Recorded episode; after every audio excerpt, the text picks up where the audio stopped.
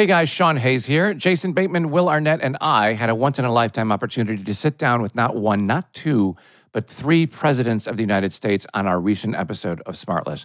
That's because President Biden, a returning guest, brought two of his favorite pals, former Presidents Bill Clinton and Barack Obama, all joined us for unforgettable conversation. It's a historic episode of Smartless as we pry into the minds of these remarkable leaders. We'll cover everything from their time in office, America's responsibilities in the world, and their personal passions in an episode full of some candid stories, insightful perspectives, and a few surprises along the way.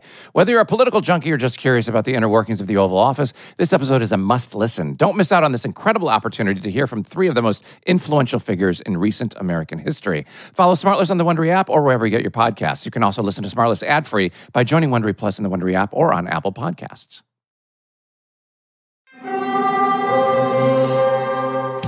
Hear that? It's the call of the Crave. And when the Crave calls, you know what to do. Try the $5 Bacon Bundle, because the only thing better than a White Castle slider is a White Castle slider topped with crispy hickory smoked bacon. So pick any two of either the Bacon Cheese Slider, 1921 Bacon Cheese Slider, or Chicken Bacon Ranch Slider. And also get a small fry for just $5 with the $5 Bacon Bundle. White Castle. Follow your Crave. There's no place to escape to. This is the last podcast. On the left. That's when the cannibalism started. What was that?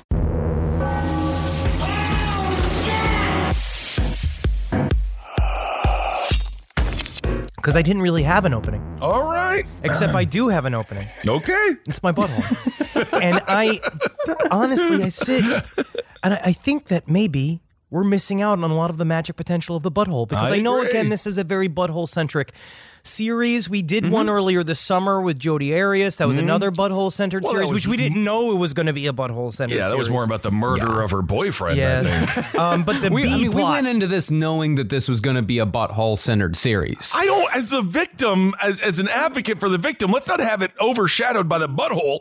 The man was killed by Jodi Arias. No, Talking I about know. Aleister Crowley. We Aleister knew there was going to be a lot of Oh, butthole okay. in this series. But Okay. are we denying our own magical potential by not allowing our butthole play to be more like a focus of our lives? Yeah, I mean, you.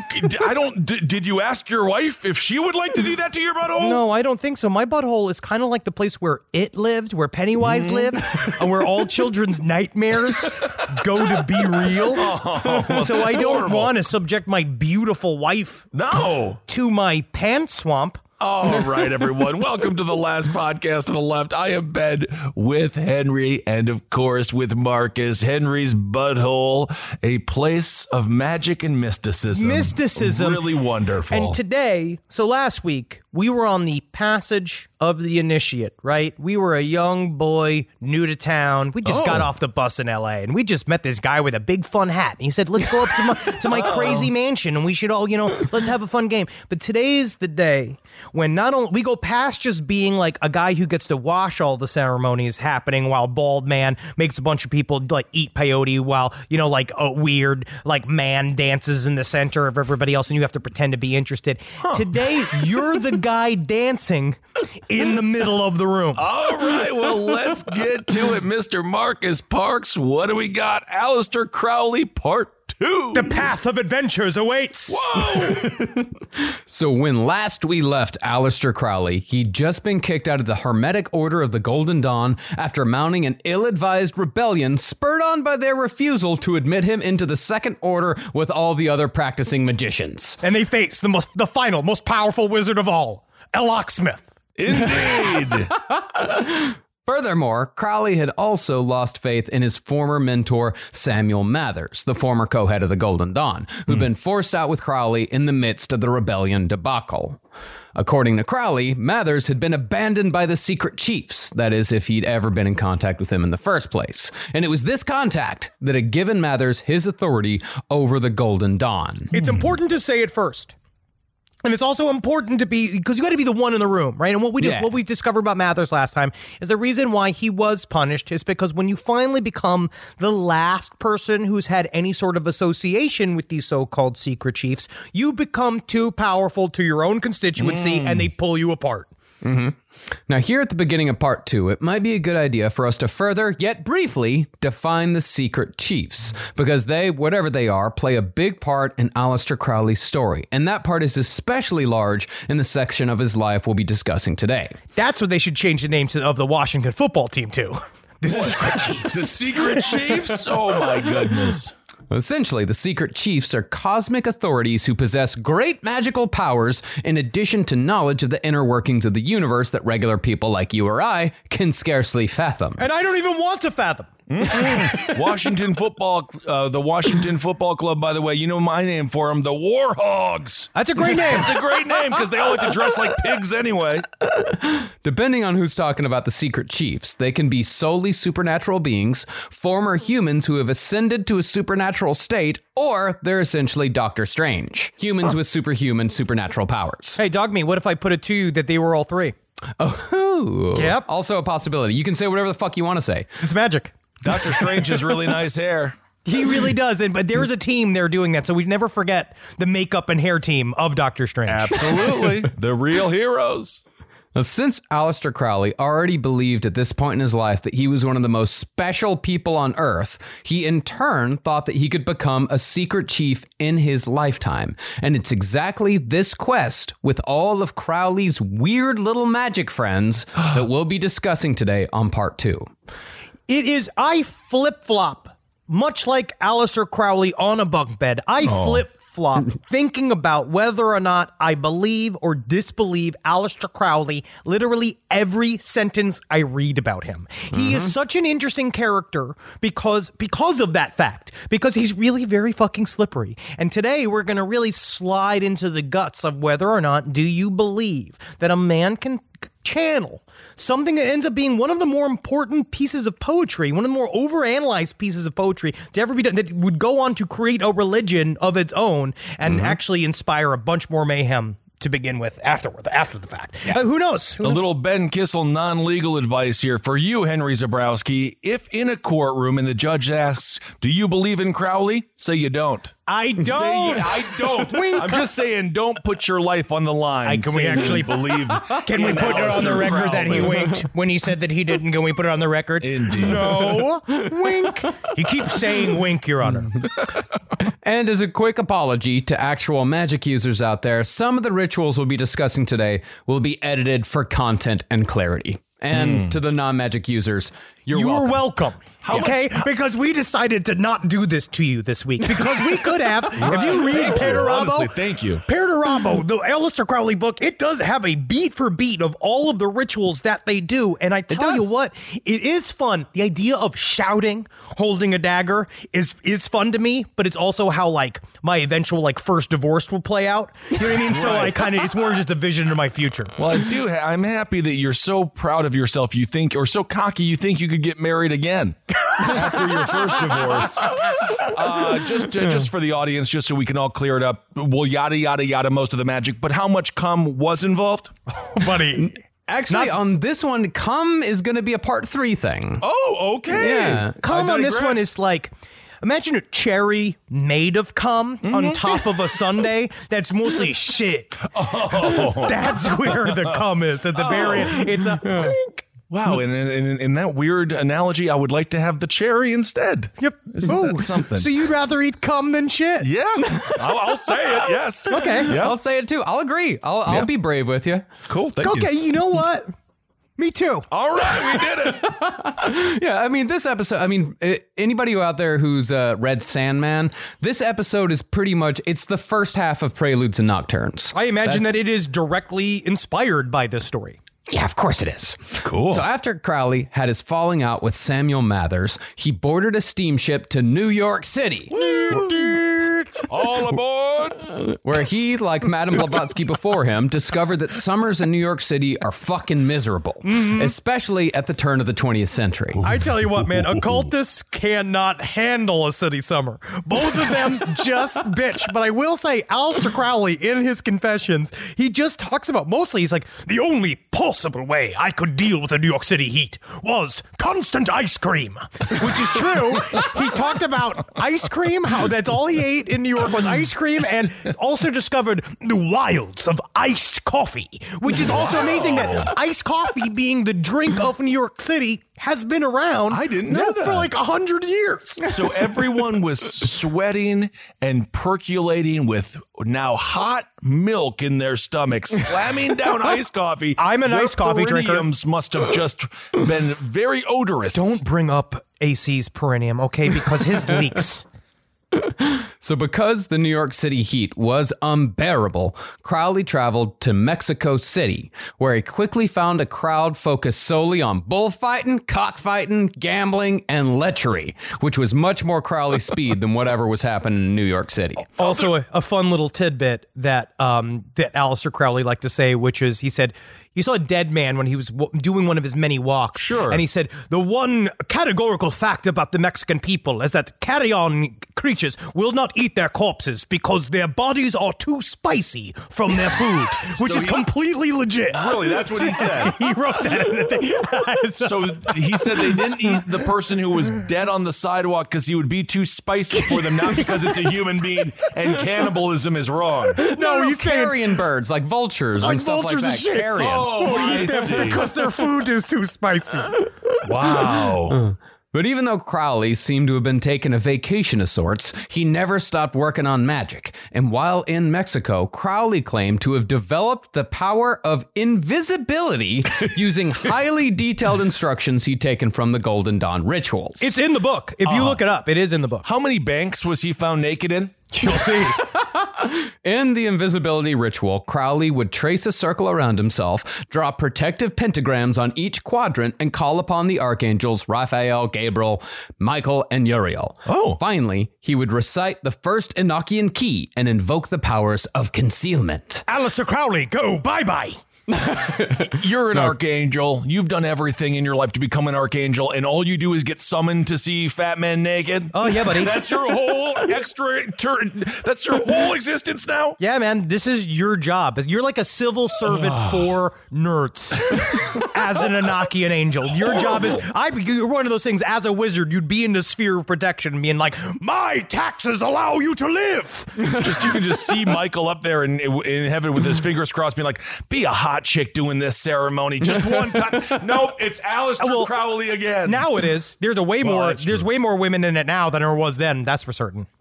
Now, according to Crowley, the invisibility ritual enabled him to walk through the streets of Mexico City wearing a golden crown and a scarlet robe without attracting any attention, or at least nobody paid him any mind. Nobody paying attention was actually the point. According to Crowley, he did not actually make himself invisible because that would be ridiculous. Ridiculous. What he claimed to have is the ability to cause a blank spot in the minds of people looking at him. I actually don't like I don't disagree with it. You know the look you can get on your face on the train in New York where you do become a part of the tapestry, where you mm-hmm. can kind of just sit in a way like after you've spent a long enough time because somebody like me who has like a cherub like face and a victim's mentality, they look at you, especially younger on, they look at you and they want to talk to you like how many times They wanna would- attack you. They want to attack you or they want to tell you all their every single thought they have about the space lasers that the Jews command and you're sitting there and you eventually you do create like a face Yeah. where people don't see you anymore where you kind of Yeah. just become a dead almost corpse like person sitting yeah, in a chair I've never gotten approached on the subway in 15 years. well you're No, a skeleton man You attract no Henry attracts a certain kind. Marcus, you more repel, and I'm just begging for attention. It's sad. But concerning Crowley's invisibility, according to the servers at the Cafe Royal in London, when he tried it there, customers would ask about the man sipping tea in the corner in full magical regalia. Mm-hmm. And the servers would say, Oh, don't worry, that's just Mr. Crowley being invisible. he's invisible He's invisible, so everyone's complicit in this.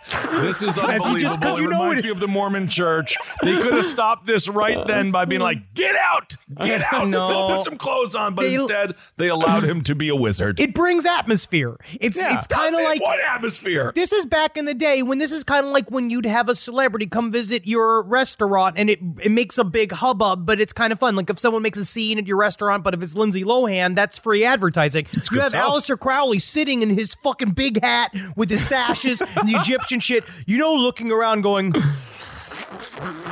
"Mm, mm, loving my tea today. Like he's trying to make people look at him and they're all just like, because it's also London, like New York. It's a Yeah. place where you pointedly don't look at other people. I mean, just the poor sap who sits down in the chair after him and slides right off. Oh, yeah, buddy.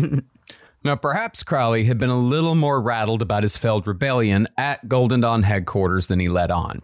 In Mexico, he claimed to have performed a ritual to summon a tutor, and lo and behold, his old father figure, Oscar Eckenstein, showed up to do a little climbing.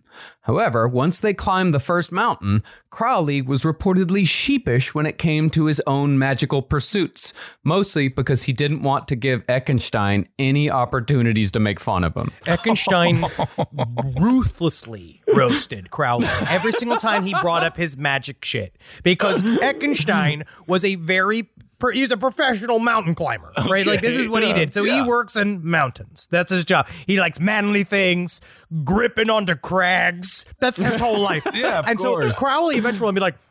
Did I tell you about the one time that I made a demon go away with a knife that I purchased from a secondhand store? And then he just like looks at him. He's like, I just, we should focus on the, the crags. You're right. The crags are a bigger deal.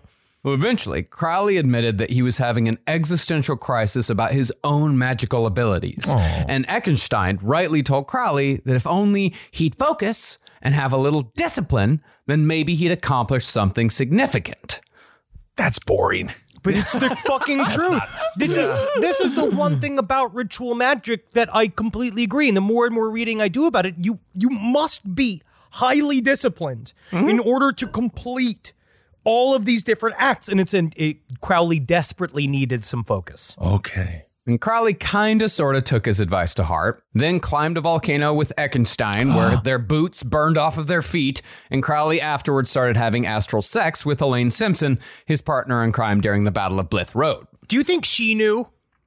Yeah, she did. Well, that was the whole point. Is that Yeah, they met up. contacted, They met up on the astral plane and then had astral sex. Man, that's like Sims. Yeah, Yeah. listening to Van Morrison, having a nice time. That's actually very romantic. If you have another, if you have a partner that's romantically inclined, maybe it's a good way to do it, especially during hmm. quarantine. Astral Yeah. project yourself to each other and have sex with each other. it's called Zoom. Zoom. yes, technology. Well, after that, Crowley continued his world travels, somewhat aping Madame Blavatsky's globe trekking pursuits in the name of her hidden masters by saying that he was being directed by the secret chiefs. After stopping off in Hawaii for a 50 day affair with a married woman that resulted in a 50 sonnet collection called Alice: An Adultery. Ooh, coming soon on Cinemax. Oh my. Crowley traveled to Sri Lanka, formerly Ceylon, where he extensively studied yoga with Alan Bennett, who was his old roommate back in London. I actually, uh, I started reading some of his essays on yoga because I've also been doing a lot of yoga. Or- uh, or Crowley's? Crowley's. Crowley's essays on yoga were very interesting, but it, it is kind of this idea where he took it to its very spiritual end, but he was obsessed with yoga. And I'm talking Yeah. past like core power yoga videos obsessed with yoga, like these people who could like only speak like someone from SoCal who only speaks in the fucking In yogi? Yeah, that sort of what is it? Says Sanskrit. Namaste, says na- namaste all the fucking Oh, time. that's but they say all the Sanskrit things, but you don't know what they're talking about, and you're like, oh, okay, you mean stretch. But she, uh, but Crowley worked like it became a focus, and. There's one thing about yoga, it does teach focus. And he actually mm-hmm. kind of oh, abandoned magic entirely during this time period where he went and solely got into getting his core ready. No Yeah. kidding, I guess. That's very good. I watched Shark Tank. They were talking about goat yoga. That looks like something I could get into. I love You're it. covered in goat shit at the end of it. Your claws are really goats. sharp. The goats wear little diapers. You didn't watch the episode. you didn't do the research. well, following that, Crowley traveled to India, where he attempted to sneak into a Hindu temple by dressing and acting like a local. oh my God, that's what John Candy did in freaking um, Who Framed Harry Crum- Crumb? Who's Harry Who's Harry Crumb? Crumb? Yeah. It used to be called character work. Well, the monk saw through the disguise, but let him go inside anyway, out of something that sounds like pity. And Crowley was able to sacrifice a goat to the goddess Parvati. Ah, look, I did it. I should- did it. Look what I'm doing. I'm like you. You should have done yoga with the goat. Can I also say one thing about Aleister Crowley's voice? I do the character of Aleister Crowley from the pictures. I like the idea of doing the evil mighty, mighty warlock. But have you listened to him speak at all? Well, uh, I mean, I have, but the, what we're hearing is him as a 60 year old heroin addict. That's true, but it's oh. definitely his voice is like Oh, the legends of the Eowyn That's more of a wizard's voice, to be honest. technically. But I like my robust version of Crowley for this. I'm time sure it, when he was younger, it was closer to your impression now. Well, by 1902, Crowley had reconnected with Oscar Eckenstein, and the two of them planned what was by far Crowley's most challenging venture yet climbing K2, the second highest mountain in the world. So cool. As we said last episode, Aleister Crowley was actually a talented and respected mountain climber. So attempting to be the first person to reach the summit of K2 wasn't out of the realm possibility. On this expedition was Crowley, Eckenstein, a couple of other companions, 20 porters, a library, and a mobile farm of 15 sheep, 30 goats, and various fowl. What were they just rolling him up the hill? What work did he do? It's one of those diagonal farms. Uh huh. but since Crowley underpaid and mistreated his porters like he always did, some of them robbed the expedition of supplies and just fucking took off. a dog meat. You're vilifying a man who said that he had to beat the men working for him with sticks in order for them to see how powerful he was. Okay, why are you feel mad at him about this? I don't know why he's getting such heat for this. They're the only ones keeping him alive. He's Yeah. a British millionaire. But he's think he thought of all of this stuff. You know what I mean? Yeah. Mm-hmm. Then, as they went further up the mountain, Crowley had a flare up of malaria, became exhausted, and suffered from snow blindness. As a possible cure, Crowley tried chugging champagne. but to no one's surprise, that didn't really help. I thought calls me a freaking wizard when I make that suggestion. I thought that I could heal myself with glam. Drunk and delirious, Crowley began hallucinating butterflies in the snow. Oh, and beautiful, absolutely um, beautiful. I think we're gonna have to get him. I think we're gonna roll him down there. More champagne. Yeah. And he eventually became so paranoid that he held one of his climbing mates at gunpoint. Give me the butterflies, you bitch. What is Give me the butterflies. This is the worst Sherpa trip I have ever I had. paid for this whole thing. You barely paid us. Although Crowley didn't admit to it, the companion quickly disarmed him and kept the pistol. You take it. I don't even want this gun. But still, the expedition, I mean, it was an impressive feat. It lasted 132 days. Wow. And at their highest point, the party reached 20,000 feet and stayed there for 68 days straight, Holy setting crap. records for the longest time spent at that altitude. But in the end, K2 defeated them, and the men began their trek back down in late August. But and then- K2 would, the summit of K2 wouldn't be reached for another 50 years. Wow. Yeah, okay, a- that's impressive. but he took this as sometimes a big no and a big defeat can actually open up all of these ventures and close a lot of ventures, right? Because if mm-hmm. he did make it to the top of K2, we'd know Aleister Crowley as one of the biggest, most important mountain climbers to ever exist, right? He would have been a whole other dude. Yeah. But Yeah. him say, getting told no by the mountain made him redouble down on his other efforts in life. Okay. Well, Following K2, Crowley returned to Europe, where he hoped to impress his former mentor Samuel Mathers with not only his travels, but also his newfound obsession with the yogic discipline. Look, I can touch my toes. Wow. Ah, that's very nice. I can touch my butthole, but that's just that's just fun. Yeah. Can you get your head out of there, please? No, but all my back work. However, Crowley was disappointed to find that Mathers was uninterested. What? Yeah, because you eh. just came back with a bunch of stories that are more boring the longer they have. Like all the like the more that he talks, the less you care. Instead, Crowley discovered that Mathers had just pawned some of the luggage that Crowley had left in his care while he was away. Yeah. Mathers oh. wasn't doing great. No. He was an oh. old man and he lost all of his powers. He was done. Man, the magic of pawning, though, isn't that the real It's magic always that there. we're talking here? You turned something into nothing. yeah. But Crowley believed that there was a reason why Mathers had no interest in his adventures in yoga. It wasn't that yoga was fucking boring, No. it was vampires. Yep. What? That's so much. That's so Robert much more Pattinson. reasonable. Yeah. Yeah, it was Dracula. That's why he didn't like anything about. He didn't want to talk about his Qu- Quadayamas. He didn't want to talk about his Warrior Threes. So Aleister could not fathom the idea that his stories of yoga were boring. Instead, Yeah. he had to come up with vampires as an excuse. I guess to tell you what, though, I have seen that same excuse used in L.A. at yoga studios of why no one was, why the subscriptions were lagging. Yeah, vampires. It's vampires. You know it's vampires, Deborah. Could be. Upon discovering the presence of vampires in Paris keeping Mathers in their thrall, Crowley claimed to have defeated the main vampire, an oh. old crone named Mrs. M, in a psychic struggle of magical wills. Wait, did he just beat up an old lady? He yelled at her. He just No, it was all, at an it's all old wo- mental. It's all It's mental. mental. Okay, very Yeah, good. I, she, I don't think she even knew she was in a psychic struggle of magical wills. Okay. because we don't know about this story. We don't know if this story is real or not, but we don't. No. You know. Well, eventually, Crowley discovered that the vampire was actually Mrs. Horos, the woman who tricked Mathers into believing that she was in contact with the secret chiefs. And this was despite the fact that Mrs. Horos had since found herself in jail after she and her husband had gotten into a sticky situation involving virgins and sex magic rituals. Hey, though, that uh-huh. that legitimizes you as a magician. I don't If- know. if Going you- to, going to jail it- for taking advantage of young virgins? Technically. It legitimizes you in, in the eyes of the law as a criminal. I think. No, it's like doing your fucking time, dude. It's like, well, what, what are they? What's it, the mob term? It's like your get a- bones? yeah, getting your bones in. going to school. I think they say going to school. Yeah, yeah. But since Mathers had completely and totally come under the spell of outside forces, at least in Crowley's view, it gave Crowley justification for declaring that Mathers was definitely no longer in contact with the secret chiefs. The secret chiefs have officially unfriended Mr. Mathers. That's sad. Mm, Facebook. Ah. In doing this, Crowley was positioning himself to replace Mathers as the secret chief's contact, which put Crowley on the road to becoming a secret chief himself.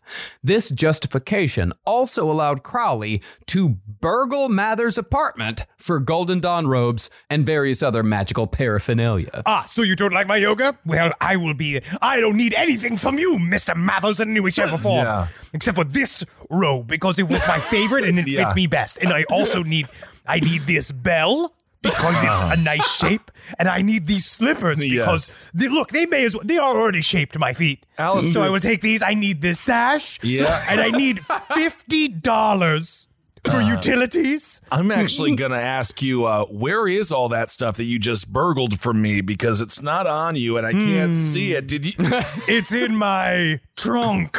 Damn it! You can keep it. That's how you do. You get shit on it. Yeah. That's how nobody takes your things back. that would work.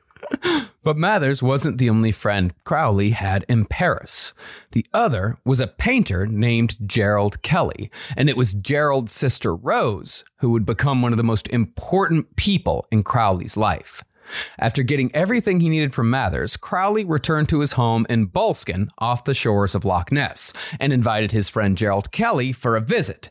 Kelly agreed and brought along his sister Rose. She's an interesting lady, Rose Kelly. This is a very, very interesting woman, and she uh, troubled, but also unpredictable. I just Yes. realized Aleister loved nuts so much he even lived in a place called Ballskin. Really That's fun. strange. I, wow, Fun. That's Wow. fun. That is that fun. is good. That is fun. Now, hmm. Rose Kelly arrived in a bit of trouble, but Rose Kelly was always in a bit of trouble and very much sounds like the type of person who hates drama. She hated drama, dude. She hated drama. She fucking she wouldn't listen. She didn't want to deal with it, dude. Fucking in her no fucks given group on Facebook to bring Yeah. it back up. It was huge.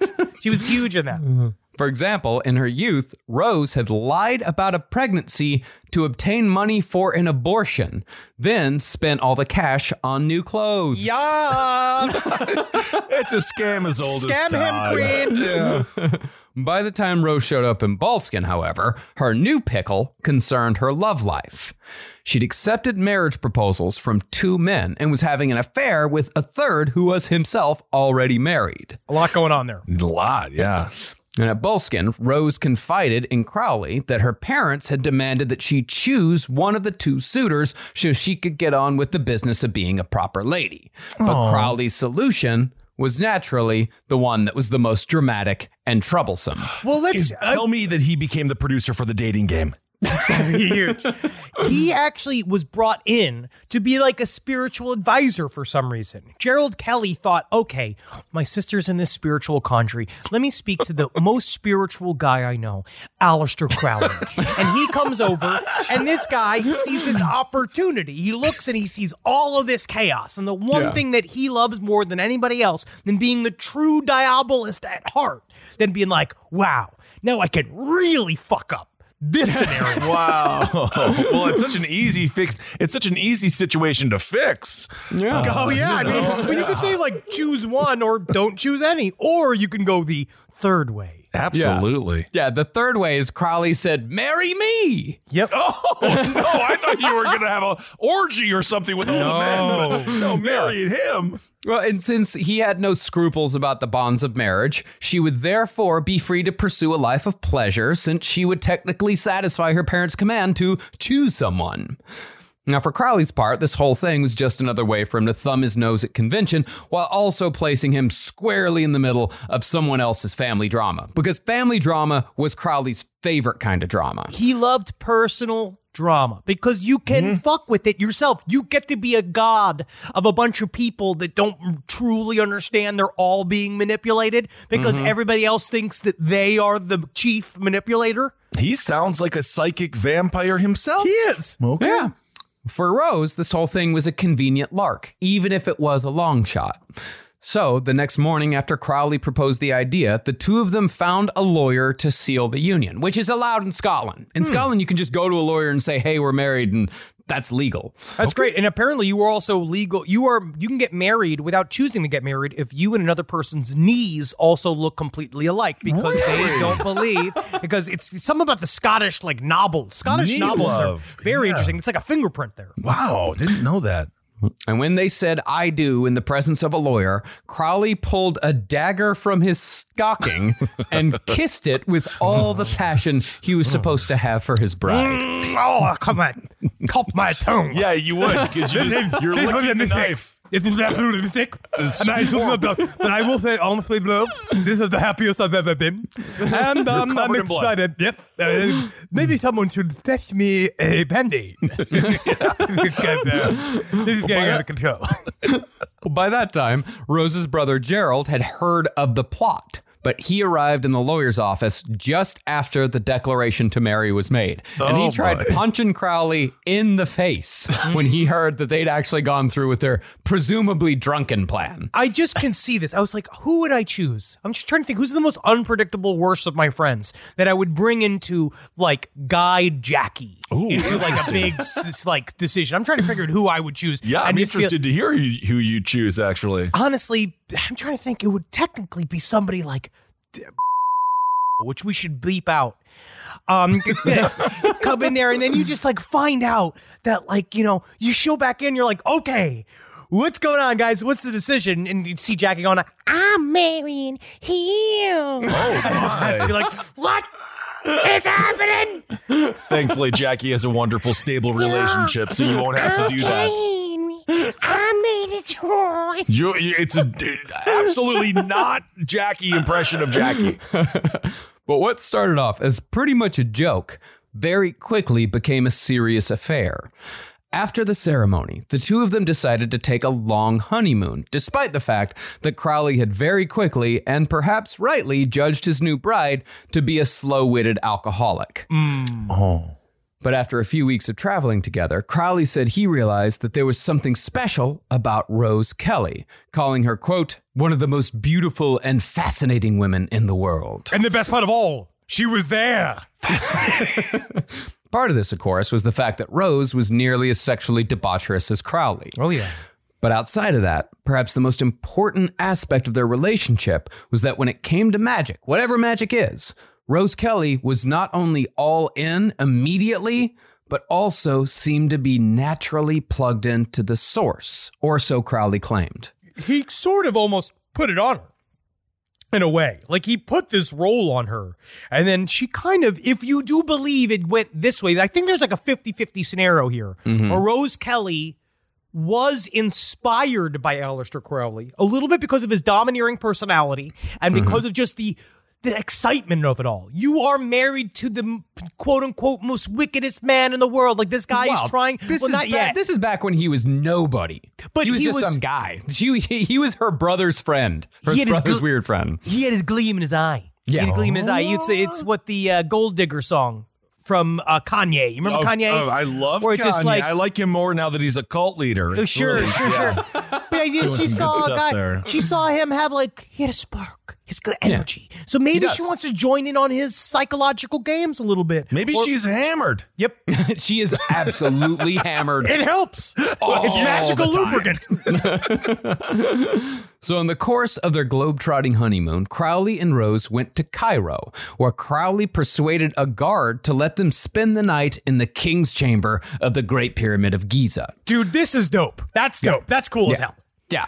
Once inside, Rose assisted Crowley as he attempted to invoke the god Thoth, the Egyptian god of writing, wisdom, and magic. Hmm. And according to Crowley, an astral light filled the pitch dark chamber during the ritual to the point where they no longer needed candles. But you can see how in that moment, of all the places in the world, you're in the center of one of what is supposed to be a cavern of mysteries. One of the most important places in magical history. One of with like it is you can kind of see how if there was magic to be found, it would be there and Yeah. in that scenario. And m- maybe it is a, again a group hallucination or something like that. But imagining this cavern filled with light is something that I really think could have happened, even if it was just to them and them alone. Sure. Mm-hmm.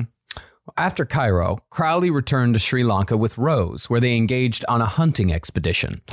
Crowley's goal was to kill a few bats so he could make a waistcoat out of bat fur. Sure. That's Not He was a terrible hunting expedition. Dude, expedition. he is maybe one of the worst hunters to ever live. This comes up again and again where he just goes and just starts shooting that shit. He's not good. He's yes. Yeah. But one, wo- uh, but all he did, he managed to wound one bat, and that bat got tangled up in Rose's hair, which resulted in an understandable freak out. Oh God, drink booze. You must calm down, woman. Drink booze.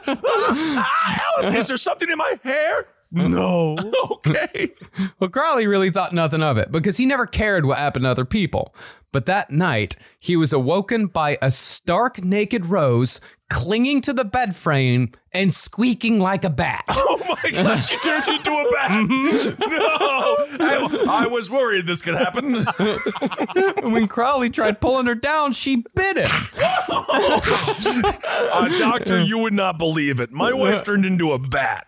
Um, And then she mimicked the last moments of the bat who attacked her. It is. It's wild. You know what I mean? that is- you know what? That is wild. That is wild. Yeah, Yeah. Crowley later said it was the finest case of obsession that he'd ever had the good fortune to observe. Because the Oh whole my time he's like, fascinating. Yes. Exactly. It's the same shit. As soon as she starts acting like a bat, he's like, I love this woman. Yeah. I wish she got bitten by a horny orangutan. That would be fun too. But this sudden be- change in behavior might have had something to do with the fact that Rose Kelly was already pregnant with Crowley's first child. I've actually heard that quite a bit. Is that uh, a thing, a phenomenon with pregnant women? Is a lot of times they will cling to a fan with their feet, and um, they, they like to let the scat. The pregnant women call their their poop is scat, and their scat drips down into the ground. Yeah, it's a very common. It's very common with pregnancy. Yeah, yeah, yeah. Well, once they learned that Rose was pregnant, they began making their way to Europe. Although Rose is heavy, heavy drinking never stopped once the entire time.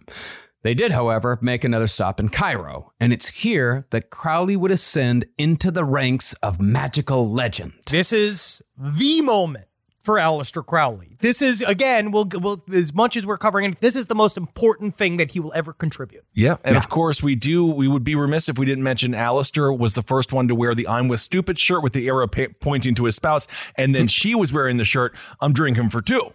Yeah. and uh, so they were, that, that's pioneers in, in t shirt stuff. I can't believe they were the first one to come up with the Flying J graphic tee. yeah, I know.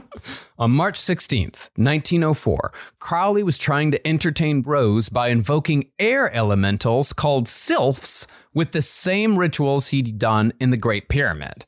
And jokingly, Crowley had begun to refer to his new wife as Uarda the Seer, but she wasn't the least bit amused with the sylphs, and she was about to live up to her new nickname. Well, according to Aleister Crowley in his confessions, I read a little bit of the Equinox of the Gods. It talks about his it's his diary selections from when this all this time period was happening, and he had actually given up on magic um, for a long period of time, where he wasn't really dabbling into it, and this kind of he kind of got back into it really frivolously. Like all of this, maybe, maybe I'm wrong. From what I read, he was kind of like dabbling again. And so as he was starting to do these like processes, and you know, and he would he started calling her the seer, and it was very sarcastic because she was not a seer. You know what I mean? Like she was, She was a, a drinker. She was a yeah. She technically was like a problem. Yeah. Um, he was also a problem, but she was an extra new problem.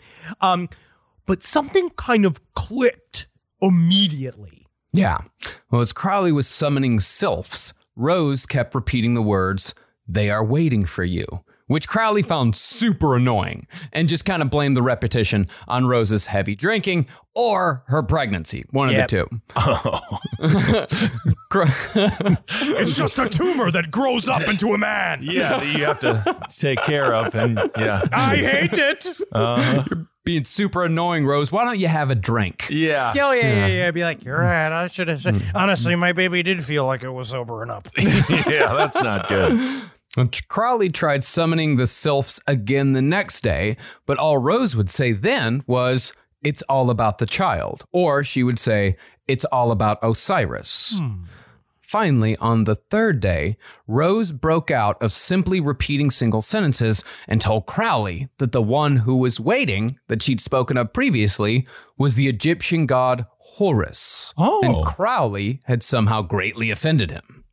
Now, from what Crowley later said, he was floored by this mention of Horus because, according to him, Rose had no knowledge of Egyptian mythology. It wasn't quite as common to know about this shit uh, back then as it was today, as it is today. to be able to pick it up out of a lineup, he said he delivered her. There was twelve questions that he asked her, and in the Equinox, it shows the questions that he asked, and apparently she nailed each one of them. She Yeah. went. He basically said, "Well, does he come with this color?" And then he wrote a series of names on a sheet of paper, and he said, "It which one of the is it one of these names?" And she circled Horus, and then she did a couple of the things where that it would require you to have some working knowledge of Egyptian secret schools to understand whatever the fuck it was that he was talking about. So she either could have absorbed it passively, listening to him babble, or he or this is channeling, which we don't know what the nature of channeling is. Is channeling literally another intelligence, or is it your subconscious speaking to you? That's all over on the map. Don't fucking know. Yeah. Or collective unconscious plugging into something. all that kind of shit?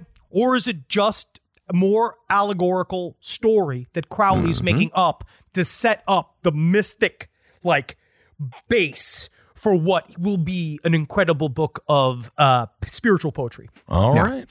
Well, next, Rose further proved her connection by taking Crowley to the nearby Bulak Museum, which was filled with ancient Egyptian artifacts. From across the room, she pointed towards an exhibit that depicted Horus in a rare form known as Ra-Hoor-Khuit. But the kicker came when Crowley walked up to the exhibit and saw the catalog number. It was the same number that Crowley's mother had supposedly given him in childhood, the number that marks the great beast in the book of Revelation 666. Satan, Satan, Satan. Mr. Crowley. He just it all went like what? Because again, from the equinox, what I will say is because it comes from his diaries and it's the day to day. I don't know what I ever believe about Aleister Crowley, but the Yeah. way he talks about how surprising it was is very interesting because he does sound like a person that each time these synchronicities are happening, he's just like, oh fuck. Like I'm about to hit the magical jackpot. It sounds more like he's excited. He's like, "Oh, it's happening! Oh, it's happening!" And he started like writing about it. It's very, it's a, it's an interesting tone to hear from his head Yeah. at the time. Now, once Crowley saw this, he very quickly hopped on board with whatever trip Rose was riding and took her every direction because she was obviously plugged into something special.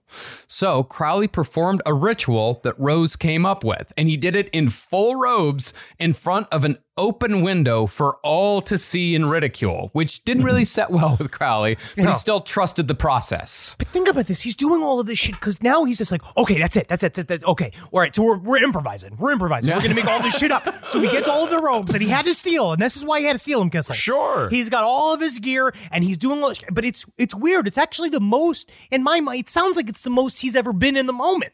Yeah. He's so planned and such this, like, he's such a fucker. You Yeah. think he's such this guy. Everything has been done as, like, for selfishness and all this shit. But now he's actually doing super embarrassing shit. And he's just like, this better pan out. This better be a thing. That's amazing how much fun you can have while simultaneously drowning a baby in alcohol. Yeah, I mean, actually, sounds like a lot of fun to drown a baby in alcohol. Fetus. I mean, honestly, what the what did the fetus absorb? Oh, yeah. Well, once the ritual was over, Rose channeled the Egyptian god Horus and told Crowley that the equinox of the gods had come once more. Yes. Ooh. Mankind was entering a new era, and Crowley had been chosen as the voice of the next age. Rose then told Crowley that even though he had never finished the Abramelin ritual, his guardian angel nevertheless wanted to make contact. And the name of Crowley's guardian angel was Awas. Whoa, cool. I- is it Iwas? I don't know.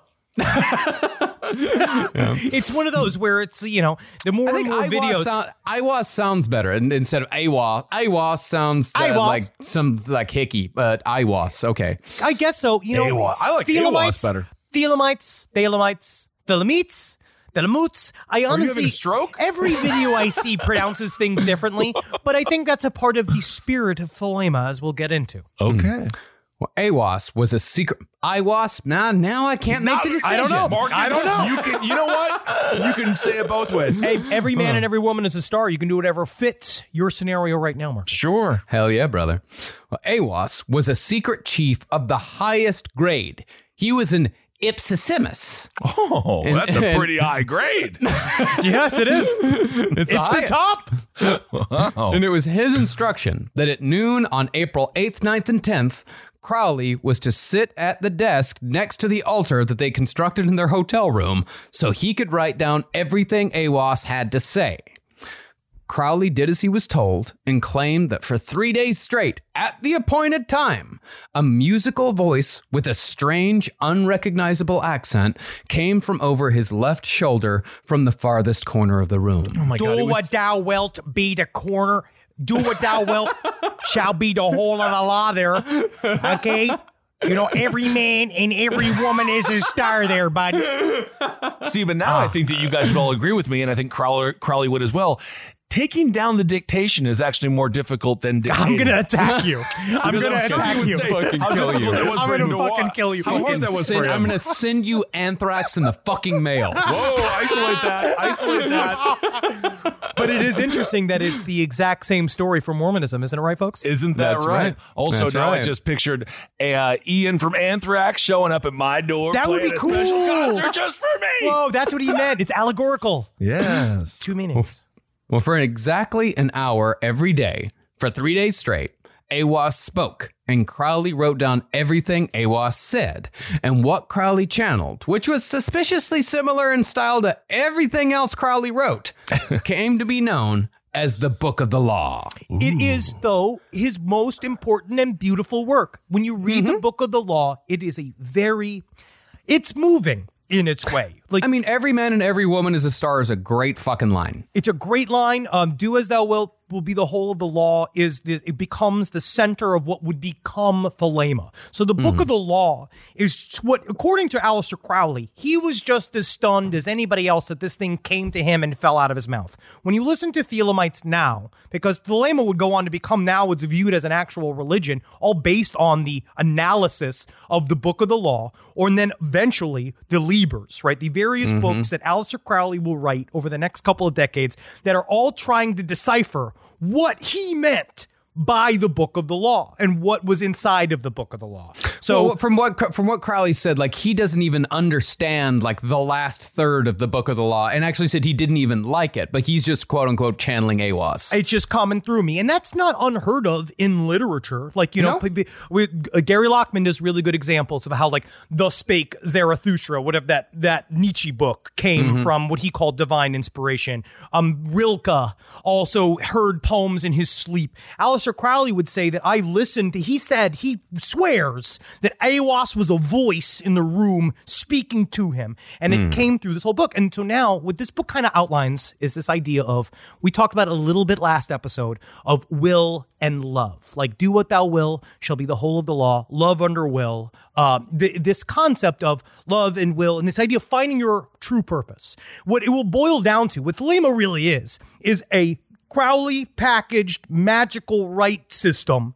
that the whole point is to get you down to who you really are. Because once you come down and find what your true will is, because the true will is never actually mentioned in the book of the law. That term is not, not written. He hmm. uses the term pure will, which is the idea that we all kind of gravitate to do certain things.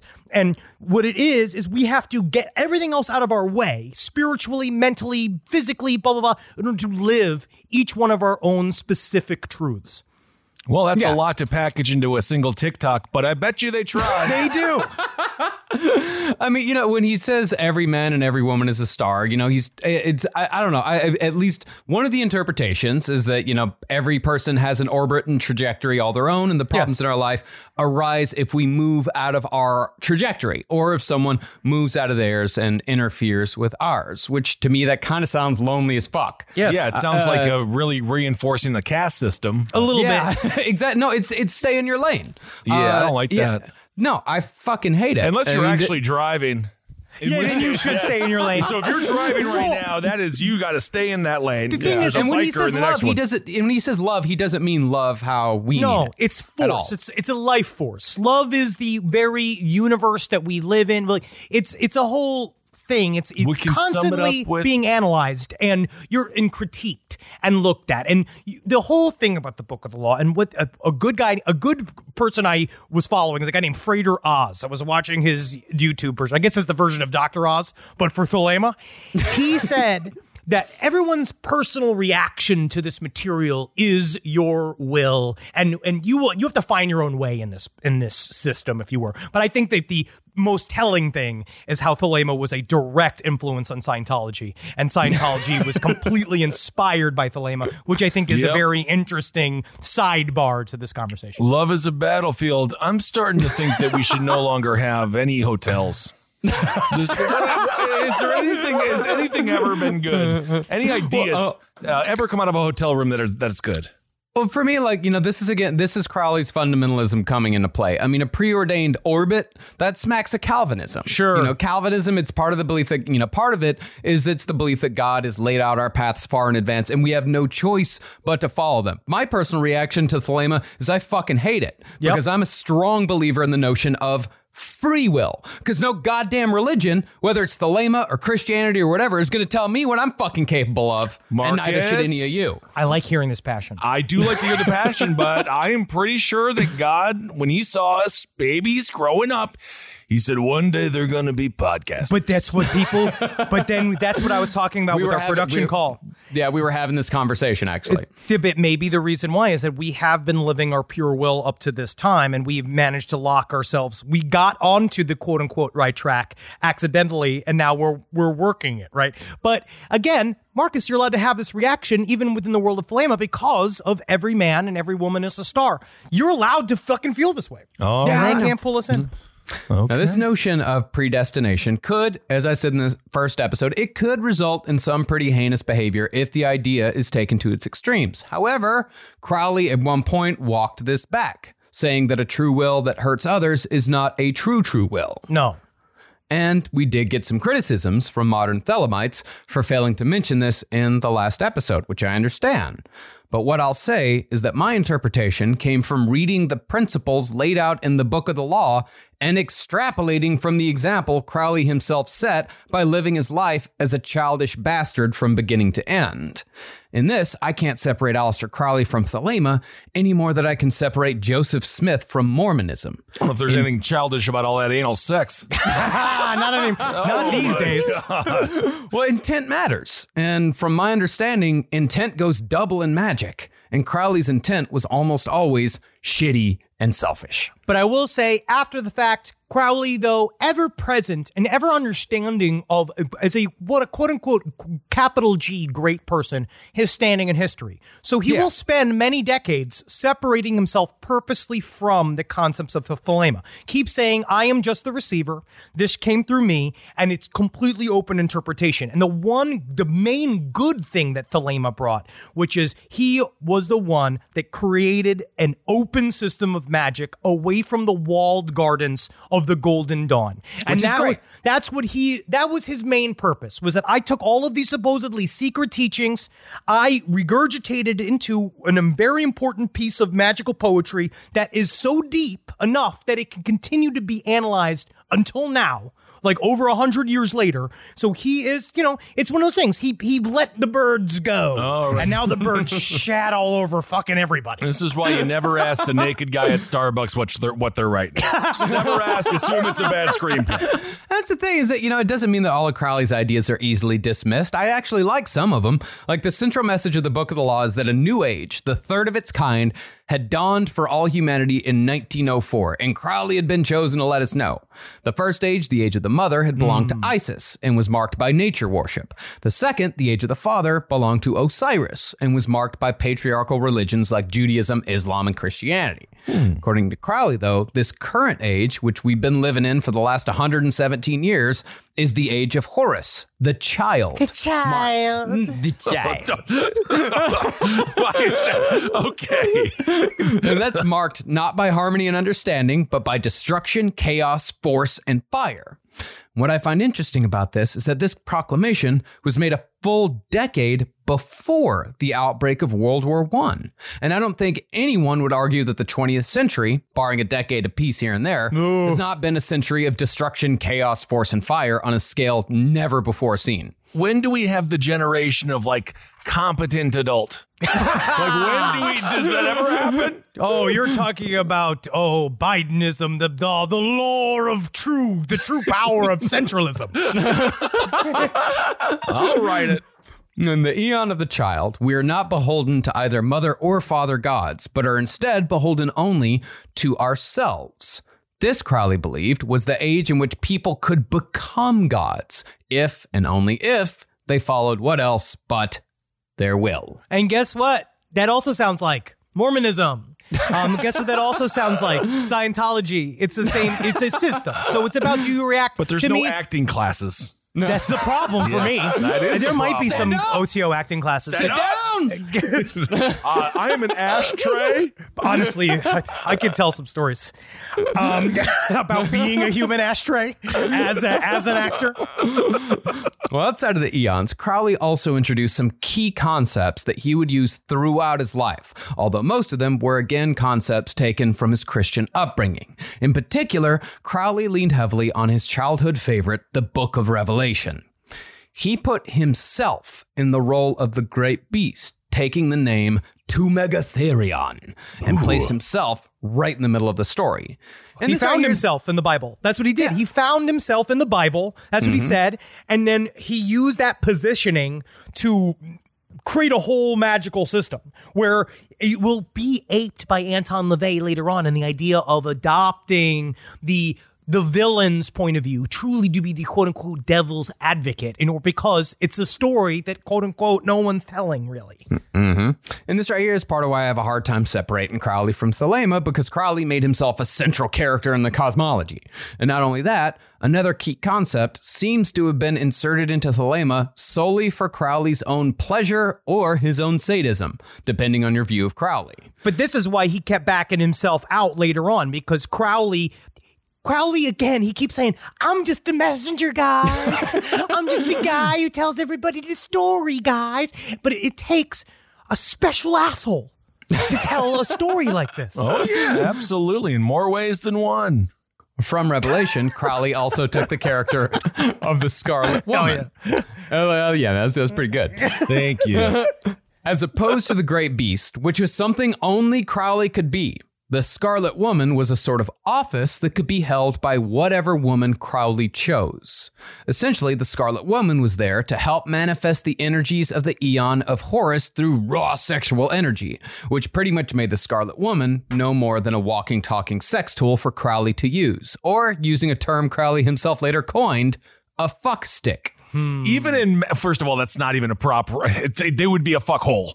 Um, that doesn't make any sense. He's the fuckstick. You should write a So he- dictionary. thank you. But he's just oh, actually, taking no, the same fuck stick. power- That was it. Now that I'm thinking about it, that was in his uh, book of homosexual poetry, the Anal Song of Solomon. So fuck stick would have been his uh, His that's, penis. That's his penis. Yeah, yeah. So I was wrong then, in that. well, but, thank but you. The walking, talking sex tool judgment still stands. I just love that he still, even in Magic, took the power structure from Mad Men, the TV show. Isn't that nice? Even in Magic, the woman's like, "So I'm just a secretary, you fuck." You play the girlfriend. Think about how exciting it is. But I'm the great beast itself, in charge of the new Aeon. We're, we're bringing in the dawn of the destructive child. Like the CEO, yes, let's say. And Yeah? you're the girlfriend. the secretary who was also the girlfriend. I'm Kevin James. okay. You're Leah Remini. Oh, lucky guy, honestly. Yeah.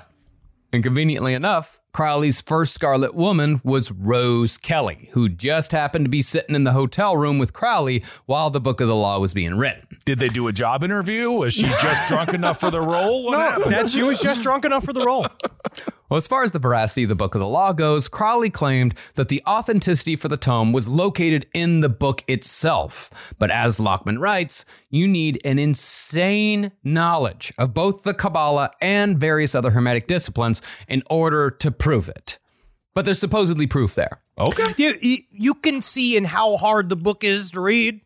Yeah. I kind of feel the same way. I mean, I felt the same way about Dianetics. Is that as you go through Dianetics, But do you think this is harder than Dianetics? this I is think you no said- Dianetics is harder. Oh, than, it is? Di- Dianetics is far harder to understand than the Book of the Law. The Book of the Law is poetry. Okay. So in my in your the thing about what's beautiful about being an art piece is that you can like one Thelemite I was watching said like the idea that like certain scenarios in your day will remind you of quotes from the Book of the Law that you will kind of it accidentally works itself. Where Dianetics is an absolutely impenetrable manual written by a man making it up sentence by sentence because he knew in the end you had to create a this is the lock, I'm the key. You hmm. have to have the two to work. And that is why LRH was a fantastic businessman and Crowley was just a poet. Yeah, L. Ron Hubbard. Uh-huh. I like his hat better too because he was like, I could be on the water or I could be on land. Regardless, though, the ideas, no matter what you think about Crowley or eh, how he wrote it, or even what, he, no matter what you think about the Book of the Law, the ideas are still talked about today. Look at us 100 and, 114 years later. all over the internet. Yeah, and it's arguable that Crowley's doctrines, for ill or good, were among the most influential ideas of the 20th century, culturally speaking. The 20th century would look different if you pulled Crowley out of the middle of it. Yes. However, the Book of the Law itself would not be published for many years to come. After returning from Egypt, Crowley, quote unquote, lost the manuscript. And it wasn't for another five years until he found it again and saw it into print. It's really strange. I do find that very interesting because this did really mean a lot to him, but he put it away. Well, on purpose. What, I think what you said yesterday when we were talking yesterday about this, I think that rings true that he was scared of this. Yeah. like yeah, because I, th- it makes a lot of bold claims, and I don't does. think he, he knew that he did not yet have the uh, the clout to make people believe this. He so wasn't he the basically lost it like we lose our mask whenever we're rushing out from uh, Kinda. to go to work. kind of, but he also realized he wasn't the quote unquote man. The thing about people like Aleister Crowley, Madame Blavatsky, these people create a, what I view as a magical silhouette, right? Where you can draw a silhouette of Aleister Crowley, a line drawing, and you'd recognize who he is if you were remotely had any remote idea that you've seen him before. And he wasn't yet the man in the silhouette that needed to be bigger than life to sell this to people for them to believe him. So you have to start by drawing a literal fuck stick. and then it, It and helps. it blossoms That from is there. a lot of hermetic magic. Okay. all right. You always stumble onto these things. I got it. I get it. I get it. But even though the book itself wasn't released immediately, Crowley still felt that he'd earned a higher magical grade. So he bestowed upon Oh, yeah. himself the rank of Adeptus Major, sixth degree, because he was still playing by the rules of the Golden Dawn. Yeah, but who? But doesn't someone have to appoint you these things other than yourself? He does his own. It's kind of like you know when Does police he have a departments. ceremony in front of a bunch of mirrors? No, when you know how police departments do like inner, like when they do inner investigations of this stuff, and they oh, say, Oh, yeah, "We the nailed it." invest- yeah, yeah, we nailed it. Yeah, yeah. He's doing that, where he's just like, "We're just gonna have to do a bit of an internal affairs search about whether or not I'm a great wizard. But he's the whole precinct. Let me just ask myself, Aleister, how we doing? You're crushing it. Thank you. A plus. well, all right. It seems to be working for him. Can I give myself a raise? Yeah, you can give yourself a raise. All right, great. I give myself a raise. Yep. you can't fire me. I quit. I'm you. What? What? So once Crowley and Rose Kelly returned to Europe, Crowley began trying out some of the more instructive activities that Aiwass had revealed during his three days of communication. Crowley made cakes out of wine, honey, olive oil, and menstrual blood for ritual use. Although the eating of the cakes wasn't the point. You're not supposed to oh. eat these things. All right, oh, This is whatever. a- what is in this? This is You're a- eating the decorations. Oh wow! According to Crowley, these cakes attracted a species of beetle that couldn't be identified by the best entomologists in London. Oh yeah, yeah, yeah. We're the Beetle Boys. We're attracted to pussy blood. yeah, yeah, yeah, yeah. Beetle Boys. I like it. Honestly, it's so much better getting into these pussy blood because you really have to cut it by just leaving yourselves in a bunch of rusted nails. This is great. My sister is the best gift giver I've ever met of any person. It's Jackie Zabrowski. She shops all year thinking about her family and friends and puts little things aside for their birthdays and Christmases. I have no idea how she does it. I don't know how she do it, but guess what? She always wins Mother's Day, but not this year. I'm coming back. Ready to win Mother's Day and cement your reputation as the best gift giver in the family? I'm taking the crown. All right, give the moms in your life an Aura digital picture frame preloaded with decades of family photos. I mean this. We have the Aura frame up in my home. We absolutely love it. I can put photos on it very, very easily through the app. It's fun to do, and the memories keep cycling, and I get emotional. And we filled it with pictures of Carmi and Wendy, and that is not sad. That is celebratory. So you should try it. It's honestly a really good product. Right now, Aura has a great deal for Mother's Day. Listeners can save on the perfect gift by visiting auraframes.com to get $30 off plus free shipping on their best-selling frame. That's A-U-R-A frames.com. Use code LEFT at checkout to save. Terms and conditions apply. This podcast is brought to you by Squarespace. Finding work life balance can be tough, but Squarespace gives you the tools to reach your goals and have time to celebrate. Squarespace is the all in one website platform for entrepreneurs to stand out and succeed online.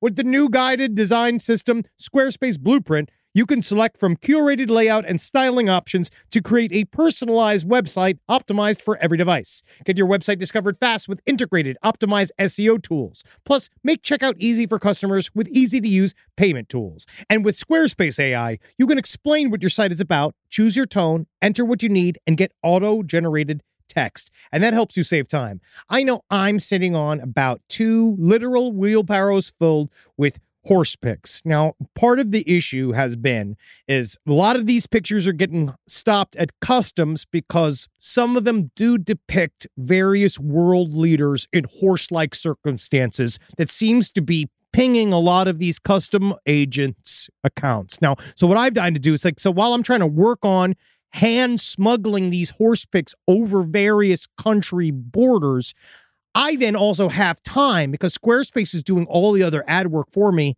to go and work on my killdozer at home. So thank you, Squarespace, for allowing me to diversify in the best way possible for this country. Head to squarespace.com for a free trial when you're ready to launch. Go to squarespace.com slash left to save 10% off your first purchase of a website or domain. Reynolds wrap. Reynolds wrap. Potato wedges. Wedges. Olive oil. Salt. Mwah. Well done, hon. Well done, chef. Right. With Reynolds Wrap, cooking becomes so easy, you can feel like the chef of your kitchen. Easy prep, easy cook, easy clean. Reynolds Wrap. Well, these beetles were, however, magical. If one of the beetles were to be named after an enemy and squashed, the enemy was supposed to die. And if Crowley ate one of these beetles, he found that he became strong and lusty. Ah, man. Didn't the person die on Fear Factor, that TV show, for eating a bunch of beetles? I feel like uh, if you eat beetles, you you may die. You might. It's an urban legend. I don't think anyone died off of Fear Factor. I don't know. I don't know. I actually don't know. I think somebody did. Maybe, maybe, it, Maybe. We'll, uh, we'll just assume it was a Florida competition based off of something they saw on Fear Factor, but without the regulations. Yes. That's what we'll say. But interestingly, or perhaps just coincidentally, Aleister Crowley would appear on the cover of Sergeant Pepper's Lonely Hearts Club Band by who else but the Beatles. Whoa, pussy blood beetles. Whoa! 63 years after Aiwass gave him the strong and lusty beetle cake recipe. Uh, did you just refer to a recipe as lusty? My problem is it's, it's just no, it's saying the, strong, the beetle cake is strong and lusty. It's the strong and lusty beetle cake. It's like it's like fre- it's like fresh and fluffy fudge. Okay. Mm, fresh and fluffy fudge, triple F. And I also think it would be weird if you just said beetle cake, beetle cake, beetle cake, and then just a fucking pile of menstrual blood and olive oil shows up. That's not a, that's not a cake at all. Well, perhaps spurred on by this strength and lust, Crowley wrote a letter to Samuel Mathers, declaring himself head of the Golden Dawn, even though both Crowley and Mathers had long since been kicked out of the Golden Dawn. It's hard. He is obsessed. He is Yeah. obsessed. He misses the Golden Dawn. Does Golden He- Dawn even know he exists anymore? N- It's gone. The Golden Dawn has been basically pulled apart. No, it's still going on. Like, you know, I, I would say, I think Yeats is still, you know, dabbling at this It's dabbling, moment. but it's lost Yeah. its luster. Okay. Everybody, he kind of popped it when he was screaming at everybody in the street with the hood on, and everyone just watch all of these fat men wizards all yell at each other and Yeah. make Let's- symbols in front of each other's face. Let's just say, like, when the lease for the headquarters was up, they didn't renew it. Okay, Yeah. so late Yeah. '90s WCW. I got it. just old men screaming at each other. Well, well, with this letter that Crowley sent to Mathers, he also included a letter, quote unquote, written by the secret chiefs, oh. reinforcing his claim. Crowley later said that he did not expect, nor did he receive an answer. And upon radio silence, Crowley declared magical war on Samuel Mathers. No, oh, we lost many, many men in that magical war. Just to imagine, imagine him trying to relate to a Vietnam vet. No, I know what it's like to fight. One time I had to purchase almost 20 candles to defeat my enemy. Yeah, I saw my buddy. He's uh, his legs got blown off right in front of me. and We Cool. were being air backed out. Excellent. And, no, it Did was- you come in the stumps? No, it was a really traumatic. What He was a my best- wasted opportunity. He was my best friend. I really liked him, he's, but he's still there. His body is hmm. still there. Well, according to Christ, fucking Christ, man. That's Vietnam. That's Vietnam. Wait till we get to our My Lai series that we might do later oh this oh year. Oh my goodness, that'll be fascinating. Well, according to Crowley, Mathers sent a plague of abramelonic demons that caused chaos in the Crowley home. We are here to mess up your day. We are here to never let you sleep. I We come and hang out demons? in your living room. You can never watch a little TV. All day. First, Crowley's bloodhounds suddenly died. My Bloodhound gang.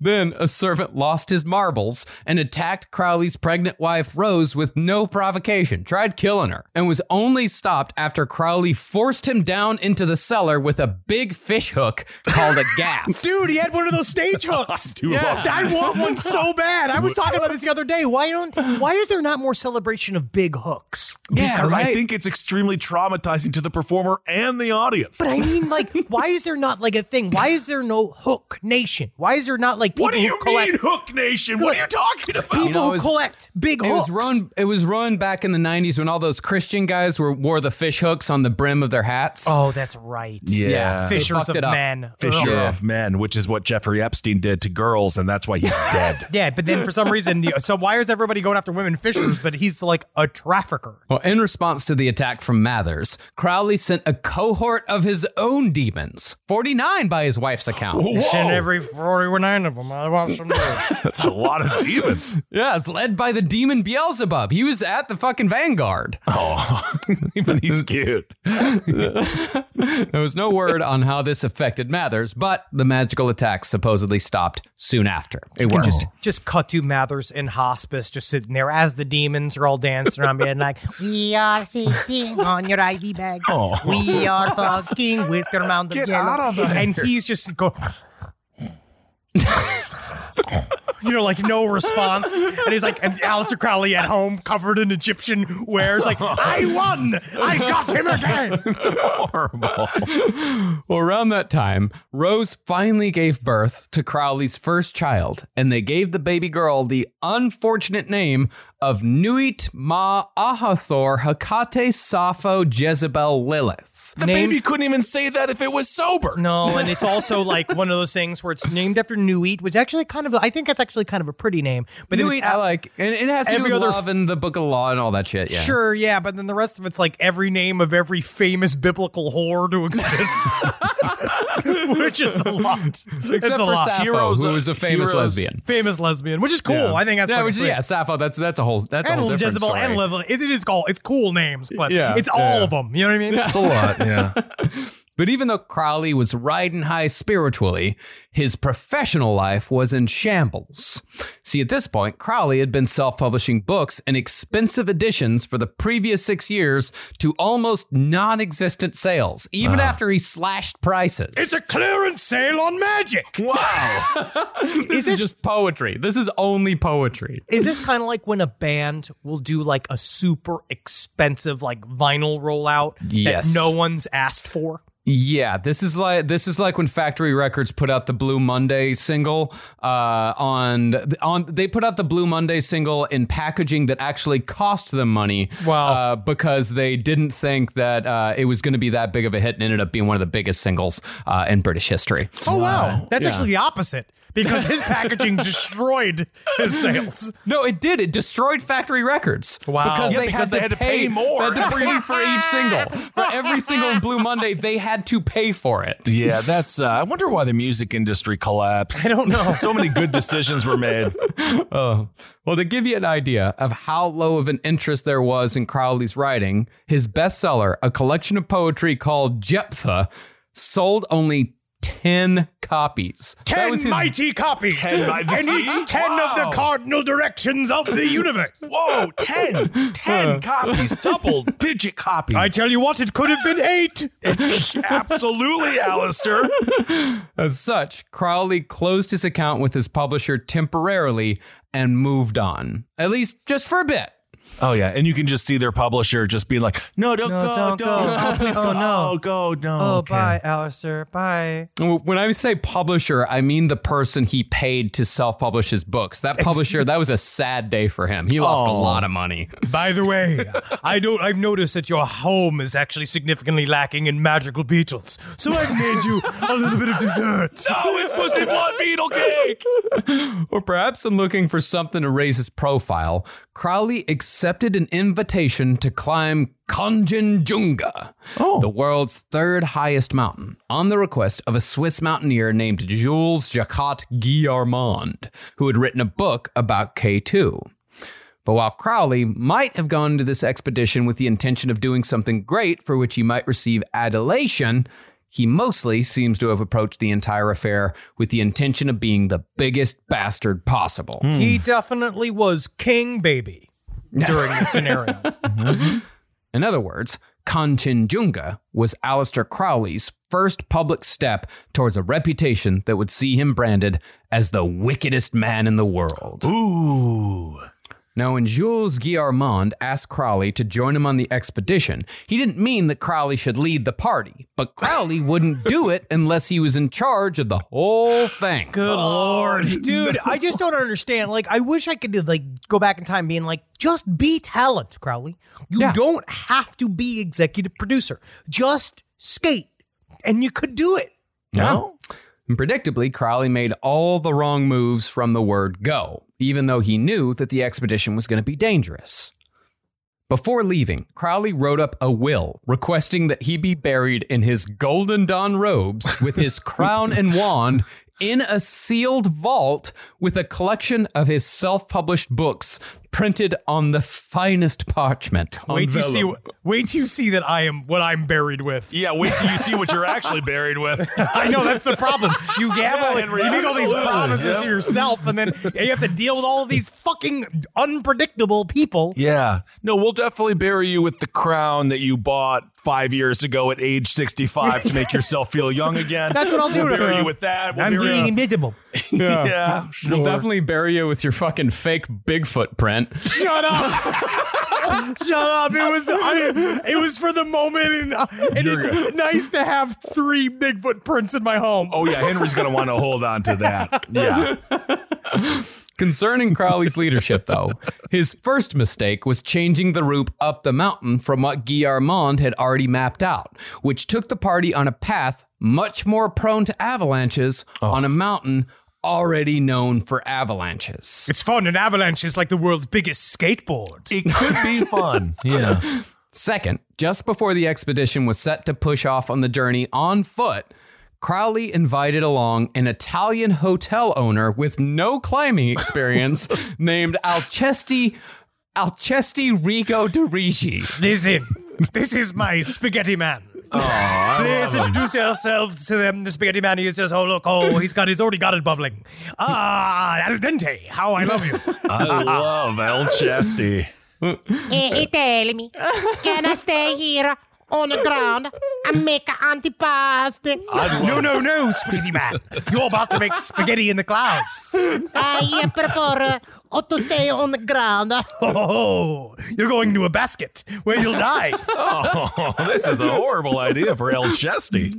Well, Crowley, s- well, Crowley said that he invited the Italian because Rigo de Righi spoke Hindustani and could communicate with the porters. But the real reason was because Crowley owed a sizable hotel bill, and Rigo de Righi agreed to waive it in exchange for a spot on the journey. What's wrong with El Chesty? I don't know. He Why would you do this? No. It is not worth money. I, I don't know what So, to tell you. You let- did something horrible. Let me do that. Let me get this right. You're not going to have to, I don't have to pay you, and you get to do this thing to help me out, of course. Yeah. Come on, uh, come aboard, El Chesty. Well, it was very dangerous. This is the third highest mountain in the world, and it's arguably the most dangerous of the three. Uh, and this guy, a fucking Rigo de Righi, had no climbing experience at all. He was a liability. Italians explore the seas, and the Swiss explore the mountains. Sure. but Aleister Crowley, you can almost see him doing it because it comes down to the bill and he's just like, Eh, Mr. Crowley, you don't need to pay this bill. and he's just like, what if I told you? I can make you a bird. it's like they go up into this, like, you probably sold him, being He like, must you will have. never be, you will not be in any harm. I'm a master mountaineer and I'm a magus. And you shall come with me and I will show you will be completely safe. And so, after the expedition made their way through leech infested valleys in torrential rain, they came upon the southwest face of Kanchenjunga. Almost immediately, though, Crowley began behaving badly, beating the porters and making them march barefoot across the glacier in order to once again establish superiority. Oh my goodness! What did they do? Break his bong like you like when that person broke Butterball and you No, took their the- shoes? No, this he was doing it for no reason. I took that guy's shoes for very good reason. It was He learned just- a valuable lesson that night. It was know. just, and he could have come back and gotten his shoes at any time. I, You started I was, this, Kessel. I know. I was saying that in defense. Crowley also wasn't very talented or didn't put much effort into carving steps in the ice they were climbing. Oh. And two days after Guy voiced his concern about this, a porter slipped on Crowley's poor handiwork and fell to his death. Oh my! whoops. That's horrible. Some porters believed that the mountain required a sacrifice and had taken it. No. But the more, but the That's more what the, that's how the porters rationalized it. Yeah, but the more grounded of Crowley's companions knew that the only person responsible was Aleister Crowley. Finally, after weeks of mismanaging supplies and mistreating porters, Crowley lost leadership of the expedition when Guy led a mutiny. Crowley, pouting, decided to stay behind as the rest of the men continued up the mountain. But he told the mutineers as they departed that if they chose to go on without him, they'd all be dead men. Yeah. The next day, Crowley unfortunately proved to be correct. No! Guillarmod and four other men were tied together climbing across a cliff face when one of them slipped on a sharp corner and pulled two others down with him. Oh my God, they tied the rope around the fat one. They they did. They thought he'd be the anchor, but they didn't No. understand he really then would become the anchor. Yeah, gravity Yeah. is. Well, Guillarmod and Rigo de Righi managed to stay above the fray. I was so scared. I should be with the gnocchi. But the fall shifted the snow, and the ensuing avalanche dragged six men down the mountain, oh. burying and instantly killing three of them. Now, immediately after the avalanche, one of the men ran back to Crowley's camp looking for help, but Crowley ignored him and refused to help in any way whatsoever. Instead, he continued about his business around the camp and remained in his tent like a little bitch, saying that it was their own fault and therefore didn't deserve his help. See, this is every man and every woman is a star. Yep, exactly. He's doing his own thing because he sat there. I'm obviously the that's not the letter of the law later on, but he is very much like not my problem. They did go on without him, not to uh, not to blame. of course, but, that's the you thing. know. He gave Yeah. them. He told them what I guess. I mean, he Well, also the- could have then been a man and been like, "All right, I'll help you." But No, yeah, of course, of course. He Yeah. could have been a superhero that day, but he decided not to be. But what you Yeah. got to do is you got to help, but also point out that you told you told them not to do this every single step of the way, but also help. You get all Yeah. the points. exactly. Yeah. I mean, this uh, the book of the law. It has shades of objectivism. Sure. Uh, yeah, it, it definitely has that. Uh, it has a pretty strong asshole scent. Well, he is the he's the ultimate asshole, which is unfortunately what we talked about. It's the way of the mages. Yeah. kind of. You kind of end up, you can end up being an asshole if you don't do it right. Yep. And this inaction proved to be one of the worst decisions Crowley ever made. Even though there wasn't much that he could do besides recover the bodies, the fact that he acted so callously that haunted him for the rest of his life, especially after he went home and gave five newspaper interviews trying to defend his actions. Oh. because it became like that movie. What was that? The Force de Majeure movie about like that guy ran away from the avalanche when he, mm-hmm. he thought it was going to kill him and his family. And he, it's a cool mm-hmm. movie. It's great, but it is funny to see he do because it's actually some of the most press he got.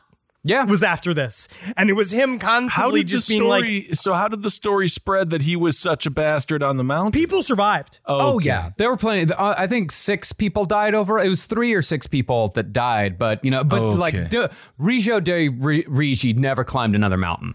Uh, he should have been on the first one. yeah, he got pretty hurt, and so did Guillarmod. Like people were badly injured, but most of them survived. You hurt my pizza hand. Oh, don't hurt the pizza never hands. rode doggy. That's sad.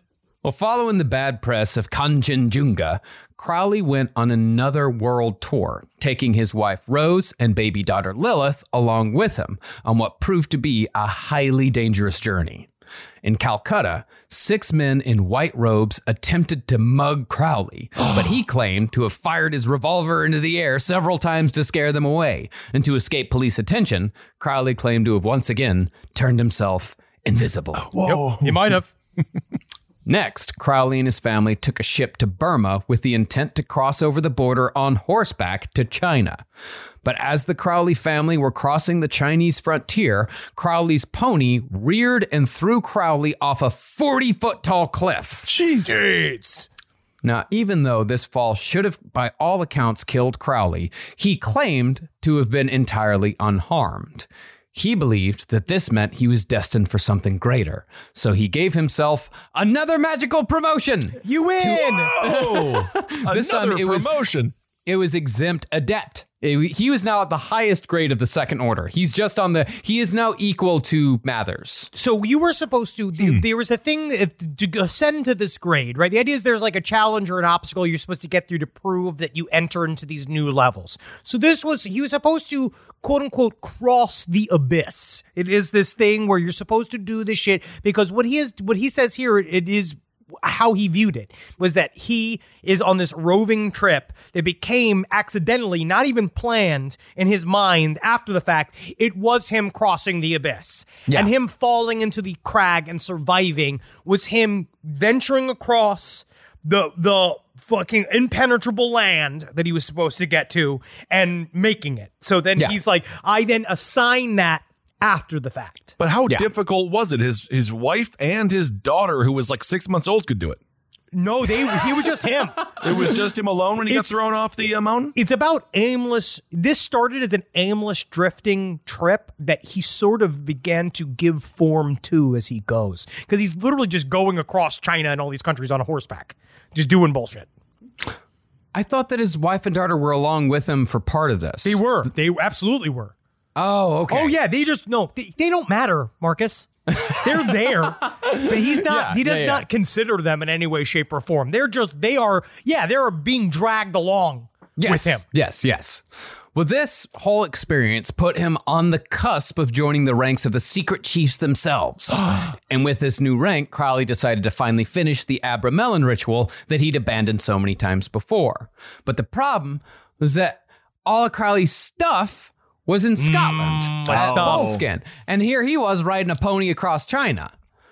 So every day. yeah, that's where every you know every time I find myself I'm like hmm. stuck on a pony across China. Of course. So, Crowley, being the magical master he believed himself to be, did the entire Abramelin ritual in an imaginary temple in his mind. Now, while this is to many, including some of us in this room, this is stupid, right? And it doesn't make any sense.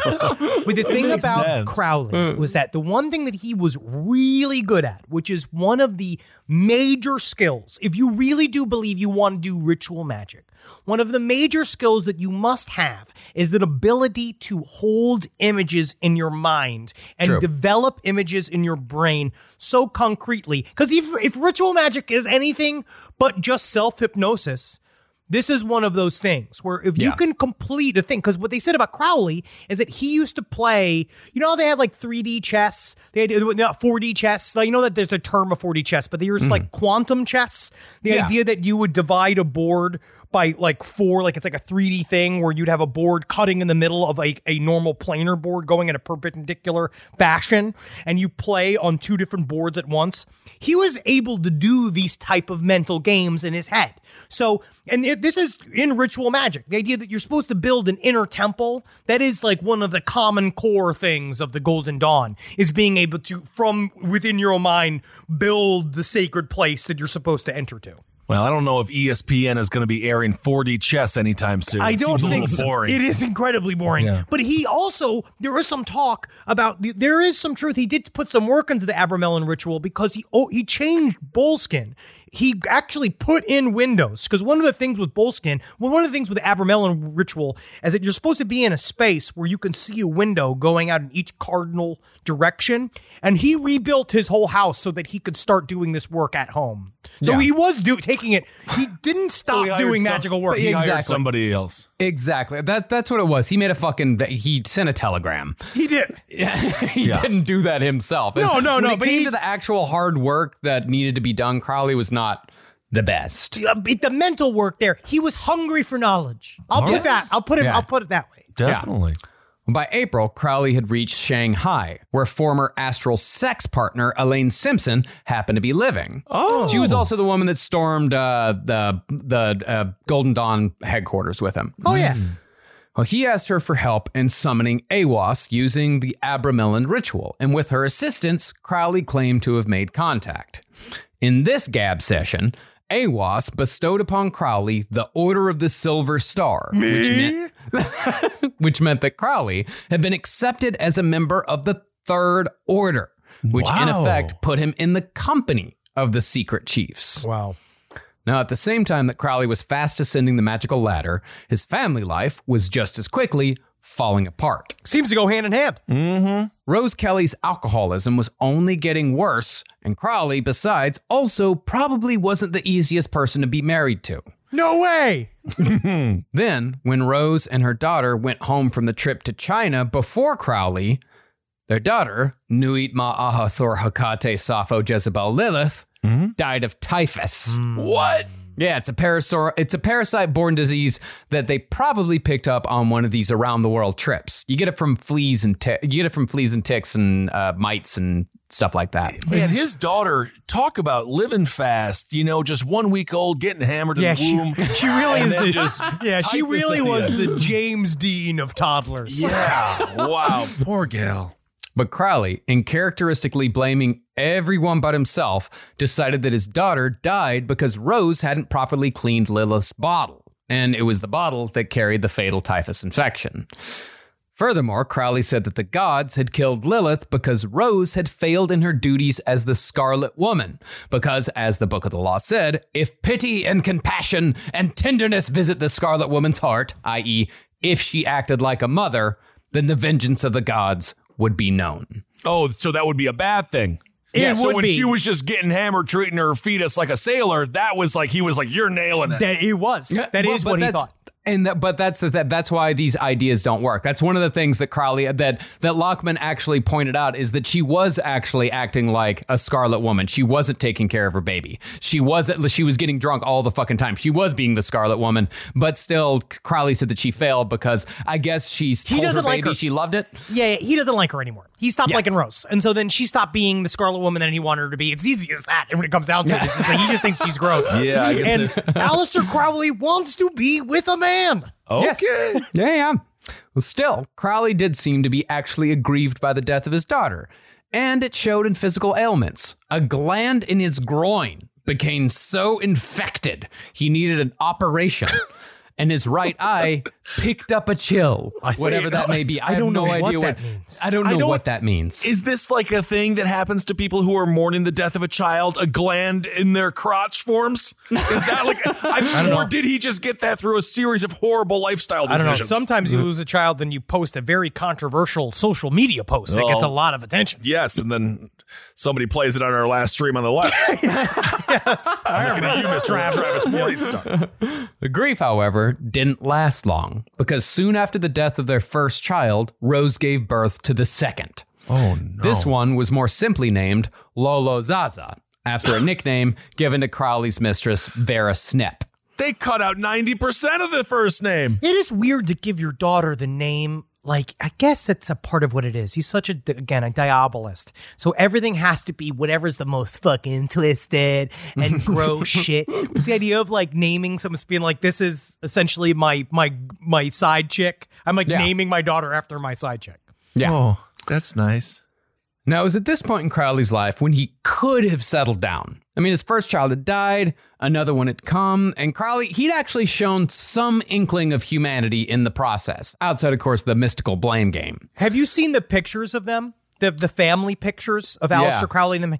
It is so fucking weird. It's like uncanny valley to watch Aleister Crowley. It's like he's got the the one daughter that's now the new alive one that he I guess he likes. He likes the new one. He likes the new one. And they're all like laughing and smiling. And there's these like pictures where we're like, oh, he was almost like he almost became kind of normal and he got into a routine for a period of time, mm. like being a, bit. family man.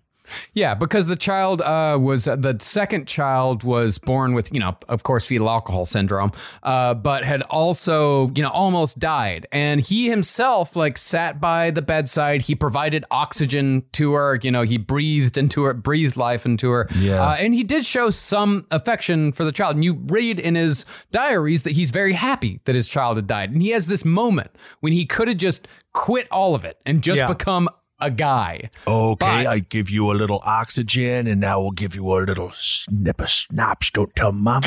little sip of schnapps, and then, And then a little your for me, and then Ooh. I have a little bit of schnapps, and I have a little bit of I am a great father. But instead, Crowley abandoned his new daughter and Oh. chose magic. Damn it! All he had to do was keep the kid drunk and just hang out with it. No, it's not Wisconsin, buddy. This is Europe. And he began discussing the founding of a new magical order with his old buddy, George Cecil Jones. Using a whole shitload of hash, Crowley finally compete. Crowley finally completed the Abramelin ritual and claimed that as a result, his consciousness had absorbed that of his guardian angel Aiwass, which made Crowley even more powerful. Well, after that, George Cecil Jones agreed with Crowley's assumption that he had reached the Third Order and joined the Secret Chiefs. The zest had returned to Crowley's life. The heat is on. I just on the street. I don't even want to be invisible anymore. Wow. Dude, I feel bad for the secret chiefs. Everyone that wants to hang out with them is Aleister Crowley. They're all his phantom friends, but that's how you make friends, guys. If you don't have any friends, build friends in your mind. Yeah. Because now he's walking down the street. He's got a little pep. He's wearing his full outfit. He's Oh. fucking high fiving people. They don't want him anywhere near him. You know what I mean? It's fun. Yeah, and he's and he's about to start forming like his magic crew. Yeah. Like the weird the weird little dudes that follow him around like a bunch of fucking puppies. His whack pack. Baba Booey. Well, soon he decided to get back into publishing by releasing a collection of his works. The world was ready. Finally. I mean, honestly. How did the world change to become ready? Um, he decided to do it then. Okay. To promote the sale, Crowley offered a prize of 100 pounds to the person who wrote the best critical essay of his work. We should have done this for our book. Yeah. he just paid someone to write a good review. Yes, exactly. Now, from what Crowley wrote in his confessions, his work at that time was being written about by, quote, the most important people in the world of letters, mm-hmm. who had called Crowley the only living poet of any magnitude. And I'll tell you the name of the man who wrote that st- astounding review. Yeah? His name was Aleister. Cr- You have to come up with a different Oh yes, uh, yes. Any um, last name. You can even, you can even his be Aleister the name first time. was his name was Rupert Milton Bradley Parker Brothers. Those are those are board game companies. Mm. I mean, uh, but the thing is, what I don't understand about board games is that when you're playing a game, you're not bored anymore. Wow, you are fun. You're the greatest poet in the history of the world.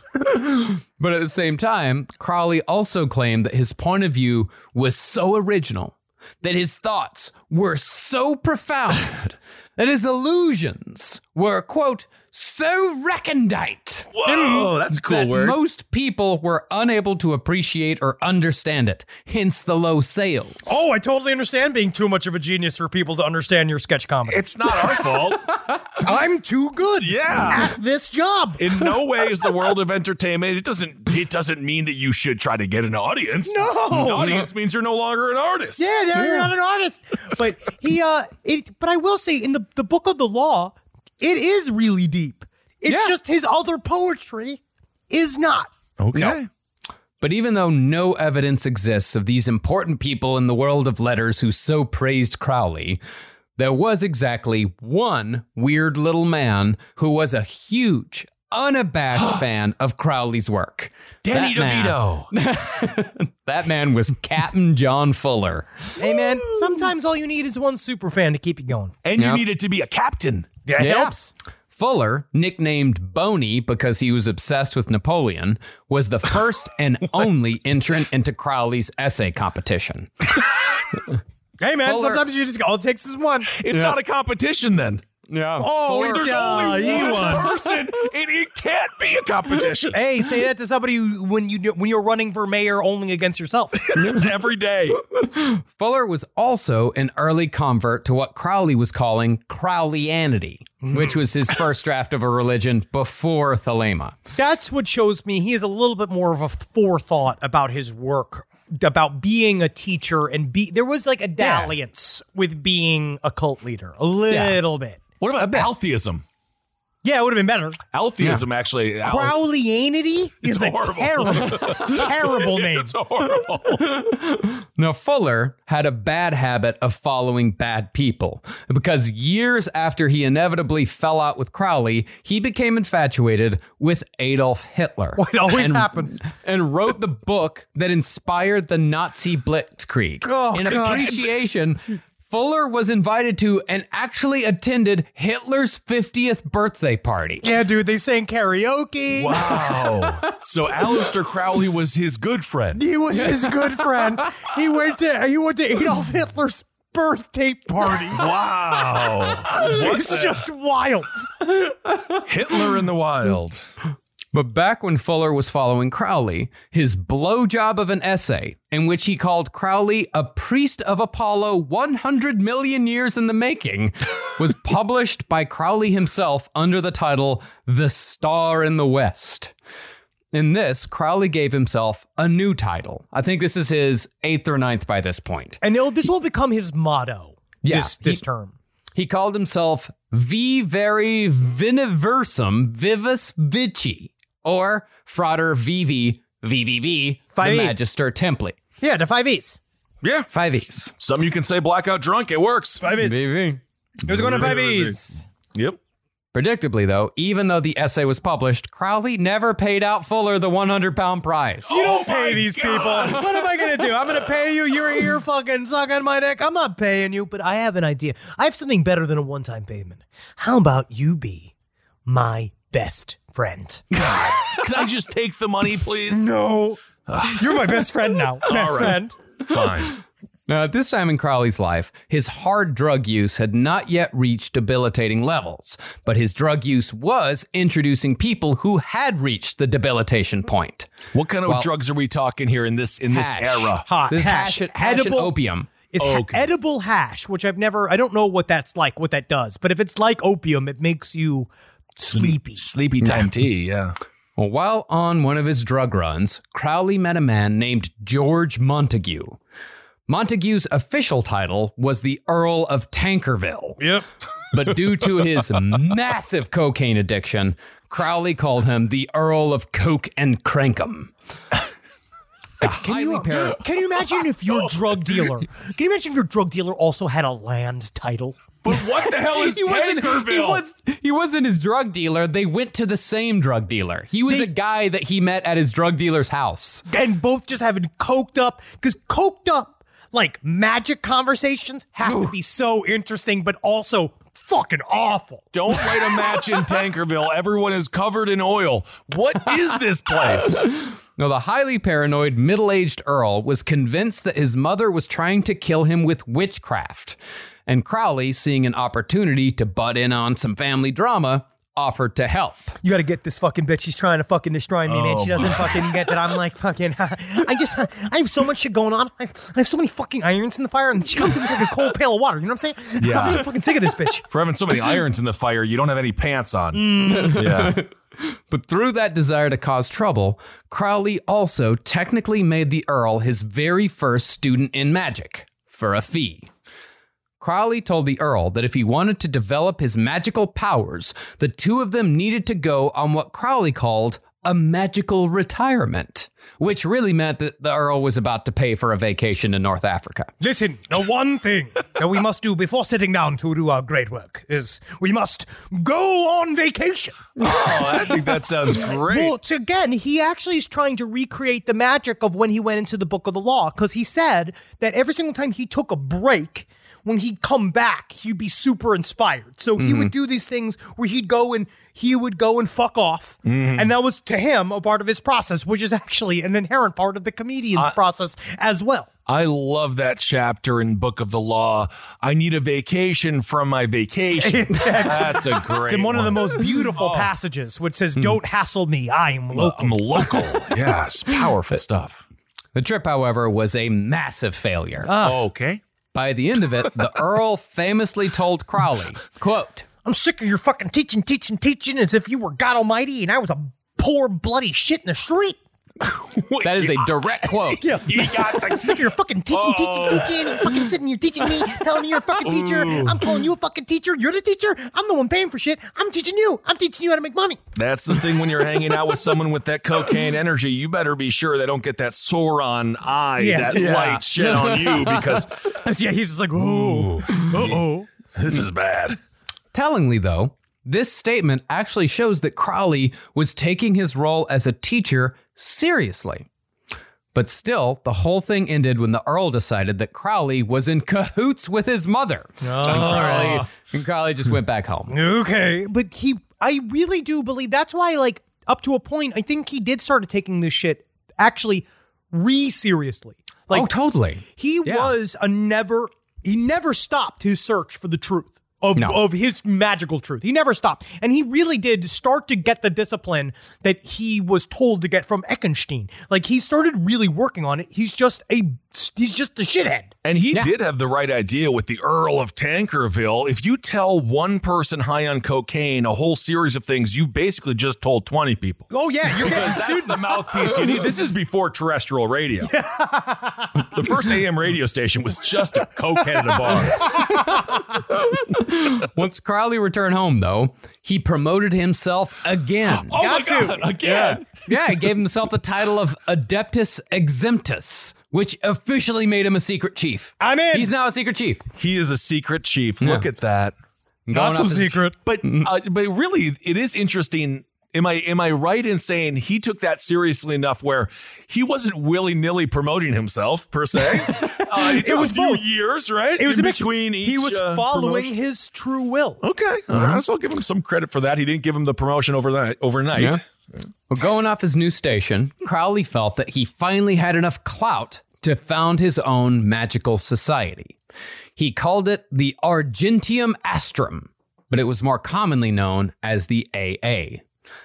However, as Lachman points out, it would be a mistake to see the AA or Crowley's role as a teacher as merely a money making venture.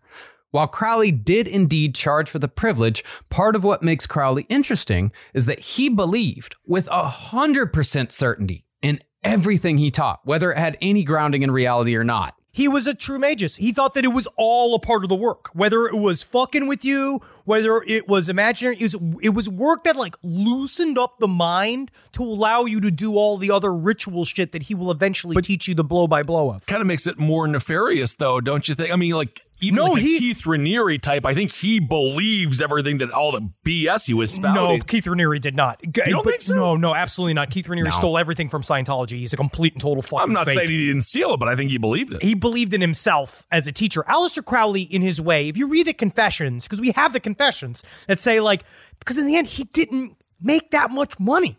Like, No. it didn't really pan out to really anything. He really was Hmm. in it for the love of the game of magic. Did he like having a group of people call him Magus and like make him feel lofty? Absolutely. But he loved the process of it. Like, he liked opening up all of these gates that used to be closed. All right. Yeah, I mean, he certainly took advantage of vulnerable people again and again, and Oh, yeah. was a terrible person for doing so.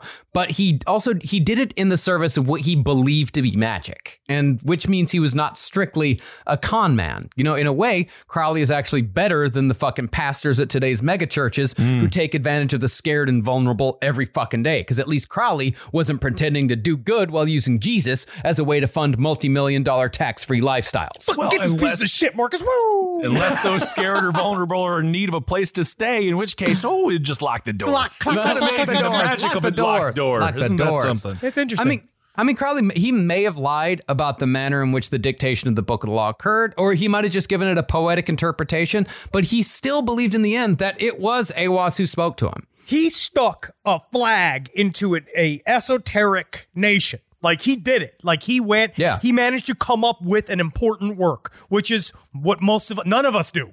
You know what I mean? Like he has one thing that he did that changed the fabric of society. Well, I suppose the point here is that Crowley never really made any substantial profit from teaching magic to others and didn't really care to do so. What Crowley really cared about was attention and notoriety, and he was about to get that in fucking spades. Hmm. However, Crowley might not made it as far as he did if not for the adoration and assistance of an unkempt, ill-mannered, emotionally doomed poet with a piercing nervous laugh named Victor Neuburg. Neuburg. Neuburg. oh, this this man is. Uh, I don't know how to describe him. Here's a. This actually comes from a description from Aleister Crowley of of what No. he thought Neuburg was like. He was an agnostic, a vegetarian, a mystic, a Tolstoyan, and several other things all at once. He endeavored to express his spiritual state by wearing the green star of Esperanto, though he could not speak the language, by refusing to wear a hat, even in London, to wash, and to wear trousers. Whenever addressed, he wriggled convulsively. And his lips, which were three times too large for him, and had been put on hastily as an afterthought, emitted the most extraordinary laugh that ever, had ever come my way. To these advantages, he united those of being extraordinarily well read, overflowing with exquisitely subtle humor, and being one of the best natured people that ever trod this planet. Well, I cannot tell if you gave me a compliment or if you were extremely. Shut up, you mean. big, you big lip jerk. Yeah, Nah, I'm roasted you, but you only roast the ones you love. I so do you do like me? I don't know. I'm confused. Well, in the literary world, Neuburg is known mostly for publishing the first book of Dylan Thomas poems, which is a big fucking deal. But in the world of Aleister Crowley, Neuburg was the man who was eventually driven mad by Crowley's massively powerful anus. Oh my goodness! Uh, Snapping, a whole snapping like an meeting- alligator's fucking mouth, dude. A whole nother meeting to under milk wood. Hmm. Dylan Thomas. Wow. Under Holy milk. fucking shit. Did you just do a Wow, Dylan dude. Thomas reference? I know a lot of stuff. Whoa. Wow, I'm impressed. Yeah, I'm thank very you. impressed. Thank you Yeah. so much. Now, Neuburg was introduced to Crowley through Captain John Fuller as a young man with great magical potential in need of a master. I need a master. And Pretty soon, Neuburg had joined Crowley's magical order under the name Omnia Vincam, which means I shall conquer all. And he began his magical training. I wish we could change it to I shall conquer most because I shall conquer all really sets me up for a bit of a fall there, doesn't it? It's a lot of work to conquer all. Yes, indeed, Nordberg. Hmm. Neuburg. Neuburg. Neuburg. Neuburg Not- was no, a- not Neuburg was a He's not- He's not O.J. Simpson's character in Naked Gun. OJ Simpson, I lost him to the acting when I watched Naked Gun. I talked don't even this. see OJ. But even though Neuburg seemed to have the same predilection towards magic that Crowley possessed, Crowley in those early days seemed mostly interested in emotionally abusing his new student. In an attempt to liberate Neuburg from his repressions, Crowley got Neuburg drunk at a party in Paris, then encouraged him to hit on every woman at the party, while Crowley, behind Neuburg's back, told everyone in the room that Neuburg was a virgin. That's a nice shirt you're wearing, ma'am. Can I be inside of it, ma'am? And then Crowley's just next to me. like, Yeah, he's a virgin. It's not You even should go a and get him. But meanwhile, not even a this clever guy's some stupid virgin. And then, like, they're all just, these women must just be staring at these two absolute boobs.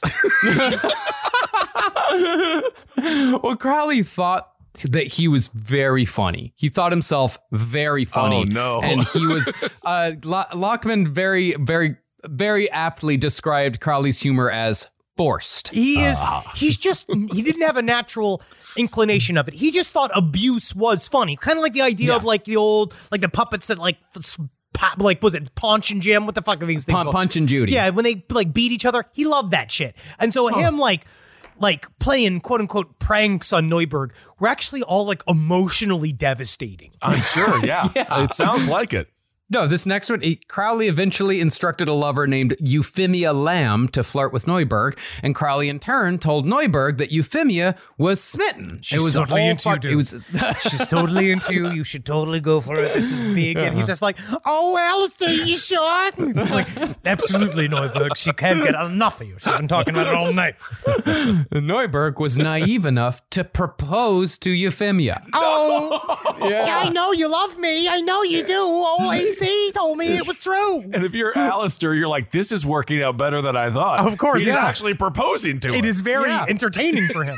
Yeah, and then Crowley like took Neuburg to a brothel and had him sleep with a woman, and then he convinced Neuburg to confess his indiscretion to his new fiance. Yeah. My God, he is such a asshole. Yeah, I hate it's him. brutal. Yeah. He made him go have sex with a sex worker, bring him back, and then he was just like, "Now you have to confess what you did. Tell Yeah. her what you did." Like, oh, Alice, my I didn't know. Why do I gotta do it? Yeah, and then Euphemia, eh, she acted, of course, heartbroken, and Disgusting. she ended it. And then after it was all over, Crowley, I mean, fucking Neuburg was devastated, and Crowley seriously went to him with It's just a prank, bro. It's just a prank, dude. This is like fucking be chill, dude. It's a bro. It's no, a this joke, is how dude. you get killed. This is how you die. Look, it's Yeah. called comedy, dude. It's protected Yeah. by the First Amendment. It sounds like Aleister Crowley is just an old timey version of Mancow in the Morning He from is. Chicago. yeah. And Neuburg actually refused to believe him. They had sold it so well that he said, You're not, you're lying. I don't believe you. And didn't believe it until he walked in on Crowley and his former fiance uh, sharing a cigarette post coitus. We just did it. Yeah, did you? You didn't. Oh my! So he just shattered this man for Oh, his yeah, own they amusement shattered for no Just reason. beginning. No, well, he said that he was trying to break down his repressions, you know, and and this isn't unheard of in That's you know not how with you do it.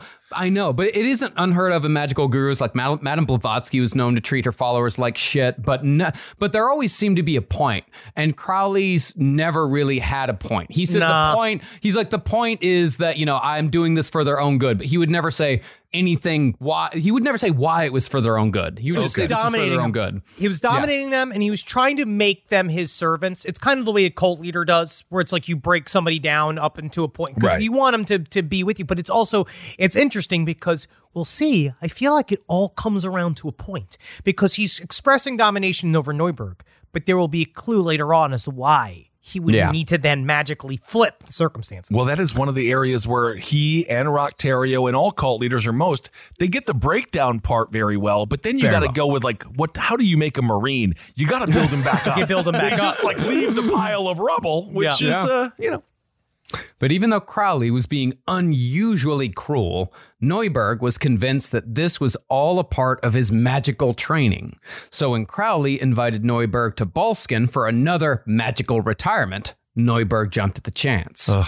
At Boleskine, Neuburg proved to be particularly good at Kabbalistic rituals. So good, in fact, that on more than one occasion, he spontaneously ejaculated during some of his deepest meditations. oh, you're good. I'm getting pretty good at this. I'm covered in cum. But with that pleasure came But with that pleasure came pain. Crowley made Neuburg sleep naked outside in the Scottish night for 10 days on a bed made of a spiny shrub called gorse. And it's believed by Neuburg's biographer that it was in these 10 days that Neuburg somehow contracted the tuberculosis that eventually killed him decades later. Yikes. How did the guy get a biographer? Uh, Victor Neuburg was a, a known figure. Well, he he's a became little- one. Yeah, he's a Anybody- little known. He's a little known poet, but you know he is he plays a, a huge part in the Aleister Crowley story. Anybody that okay. touched Aleister Crowley became a center of fascination. Like that's why it's interesting because it's more people trying to hack into the brain of Aleister Crowley to figure out like who is this wizard. Right, right. Neuburg also followed, at Crowley's direction, a painful principle from Crowley's Liber Jugorum. In this, the practitioner is punished every time they use a certain word. In Neuburg's case, it was the word I. And Neuburg cut his arms with razors every time he slipped up. That you is a need part- To that's- choose a word like supercalifragilistic, Like a- whatever. a- a main Like, one. Yes, use Yeah. a difficult word, not I. But that's a part of the Libers, and it's a part of one of the uh like one of the magical processions that you do, one of the thought exercises you can do. That is like you eliminate the word I from your vocabulary because but also again that's cult thinking because what it does is break down the individual into Well, somebody who's ready for group thing. How did he even do anything? Be like, I gotta go. God damn it, I gotta cut myself. I oh god damn it. Like, how would he even go about a day? You how just many talk times about do you say yourself in I third a day? person. Yeah, you talk about yourself in Ben's third going person. to the store now. Don't you Yeah. start. Oh, you wait. Oh no. Uh, Kissel's got a lot to say. Oh God. Well, in a further punishment, which also began walking Crowley and Neuburg towards a sexual relationship, Crowley whipped Neuburg's bare buttocks with stinging nettles and hurled racial slurs at Neuburg concerning his Jewish heritage. Why are you spanking me? It's got nothing to do with the fact that I'm Jewish there, Aleister. My goodness gracious. Actually, that's where that's where Neuburg drew the line. He's like, like, you, "You can beat me, you can, yeah, you can beat me, you can do whatever you want, but don't call me slurs. There's no, that a lesser man does that. That's is what he told offensive. Crowley. To me, it's offensive to my oh, ow, ow, ow, ow, ow, ow. Wait, so Aleister, but his other friend was a Nazi. Uh, well, I mean, he was later a Nazi. This is like that's the thing about the Fuller. This is like 1911. Fucking Okay. Hitler's not even in the army yet. Like Yeah. he's still Wow. hanging out. you know? Hitler's drawing right now. Yeah. Okay. But just as things were heating up with Neuburg, Crowley's marriage was coming to a merciful end. By Crowley's account, Rose drank a bottle of liquor a day. And by 1911, she had been committed to an asylum for alcoholic dementia. Oh, that's bad. By that point, she and Crowley had already been divorced for two years. And when she was released, she married the doctor who treated her on the inside. That's just how it used to be, man. that's how it used to be. But she guess. eventually relapsed and died from liver failure in 1932 at the age of 57. So sad. She really missed a lot of history. She really Yeah. did. She could have just held on for 15 more years. I mean, that's- seen- that's- or maybe it's good to die in 1932. Actually, That's when uh, Crowley died in 1947, so he actually got to see quite a bit of fucking history. dang. Well, Rose's surviving daughter with Crowley, Lola Zaza, saw her father exactly once after the divorce and eventually distanced herself from the Crowley name. Her son Eric, however, is now a saxophonist in San Francisco who lists oh. grandson of Aleister Crowley as a qualification on his LinkedIn profile. Sure. I mean, why not? Why It's not? about who you know. You gotta I'm have sure some. it's got. I'm sure it's got him a couple of saxophone gigs. He looks I'll pretty hire groovy. him. if I have to choose between someone who's the grandson of Aleister Crowley or not, and they're both equally good at saxophone, depending on my mood, I would probably go with the grandson. Yeah. Mm-hmm. So after the dissolution of his family, Crowley put every bit of extra energy and what money he had left into an occult magazine the size of a phone book called The Equinox, which some consider his greatest magical legacy. Surprisingly, The Equinox was actually a hit, and Crowley might have made a good chunk of change if only his vanity hadn't required him to print every single copy on only the finest parchment, thereby destroying his profit margins. it's the so fucking factory records thing again. So fucking dumb. Yeah, but I do. I like that he. I want our merch I, I to be like good. That it's good Like, quality, but he also Yeah. he needs to have one that's really good quality, and then you have to have one that's a little bit less, so everyone can afford it. Yes. Crowley also started giving public performances of magical rituals at the headquarters of his magical order. And unlike the private ceremonies of the Golden Dawn, Crowley opened them to the public and even invited reporters. It's very similar to what would happen with the original Church of Satan, where Yeah. he decided to make himself, he wanted to be a pop figure. We've been talking about this whole time. Desperate for attention, wants the notoriety, and so he understands in a way of like, I he's a, he is inherently a showman. And that's a part of I think ritual magic that's kind of lost that he, he did really well, which is this idea of I want other people to see these grand rituals. I want them to see the shit is real. I am a wizard, and y'all are going to recognize me as Right. such. Like, I'm going to put my claim and say, I am a magus. I am the Ipsissimus. Mm-hmm. One account of these public performances, reported in the Daily Sketch, said that after climbing an annoying number of stairs, the reporter was met by a brother in a white robe carrying a sword. He was then led to a dark room lit by a dim red light where other men in white, red, or black robes were stationed around the room. Cool, cool. Someone began by reciting what the reporter was told was the banishing ritual of the pentagram. Very common. Then Crowley, robed in black, led a procession around an altar set up for ritual purpose. Mm-hmm. The, par- the participants then passed around a cup filled with a mixture of peyote, opium, and fruit oh. juice, oh. which they called the cup of oh. libation. Libation. Could have gone They for more period blood in this, to be honest. Yeah, we'll get to it. Yeah. Okay.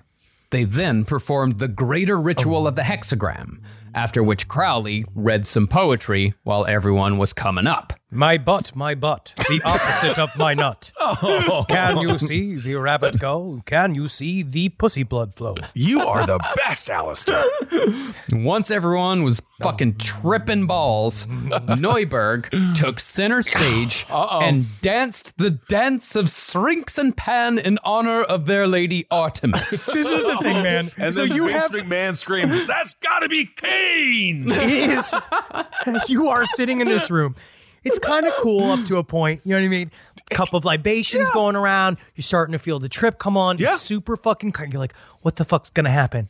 And then all of a sudden, fucking Neuburg steps into the center, right? Neuburg, who The- is the, the landlord from the Big Lebowski. It's, no, it's hard to describe it. He's like the world's biggest fan. Like the, you know, like Tenacious D have like the number one fan dude. It's like it's just like it's that guy. He comes in with his weird glasses, his clothes all askew, and then all this whole magical environment, and then it's him going, "Oh, Whoa. hello," like doing like fucking like doing the robot. I don't know oh, what the dance of Sarrington Pan is, but then do you? You're It's then the I guess guy from the Big Lebowski. It's the landlord from the Big Lebowski. That's It's just exactly the, what it is. be- The beautiful dance. It's a beautiful dance. Is what I see. You're forced to watch this, and then we're like, "Is this the magic?" I I believe that it is. It sounds like it sounds like a great time to be honest. Yeah. Then at the end, an Australian acolyte named Leila Waddell played the violin, and Crowley declared this temple closed. Awesome. This account was actually printed in a newspaper, and Crowley's infamy only grew because of it. Oh yeah. I mean, this seems like the most successful ritual yet. Well, it's Yeah. very interesting because Right? also Pan at the time was like a hot like topic. Super Like, hot. People Yeah. were really into the concept of Pan. There was Pan a in, trendy. in what sense? like Pan, the, the, the Greek god Pan, the half Oh, man, okay. half goat. You could call it trendy. It was very trendy. yeah, because Peter Pan had come out not too recently. A couple of things. It was interesting, it, it- but it was it was like the fashion at the time hmm. to invoke him. But perhaps spurred on by all this positive attention, Crowley found the manuscript for the Book of the Law that he'd supposedly lost years before. And in 1909, Crowley published the dictation of the guardian angel Aiwass himself. Wow, I can just see him finding it in his butthole after all those years. Let me just. Oh, this whole book. the whole time. You sat on it. Remember when we were going over to Japan? You sat on the book, and then you oh. never found it again. That was why my butthole. Beautiful, beautiful depository. However, because Crowley had by this point spent almost a decade self publishing his own writing in only the most expensive editions, and because he'd spent years trotting across the globe, he'd blown most of his $7.3 million inheritance in just 13 years. See, as a magician, I made that money. Disappear.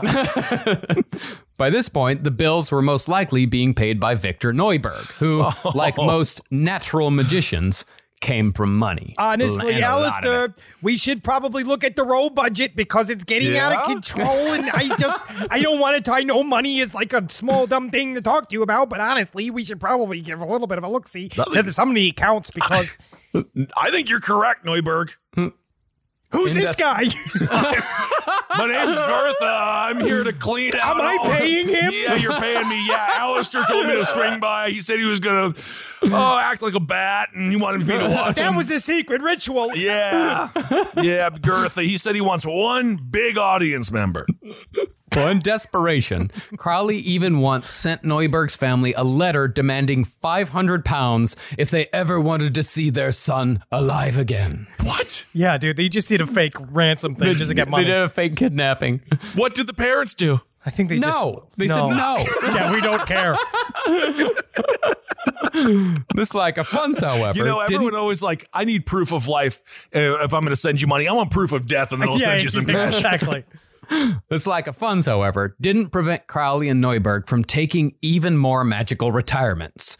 And in 1909, the two of them traveled alone to the North African desert, where Crowley would make one of the most important personal and magical discoveries of his life. Come in turn. Let us go to the sexy desert.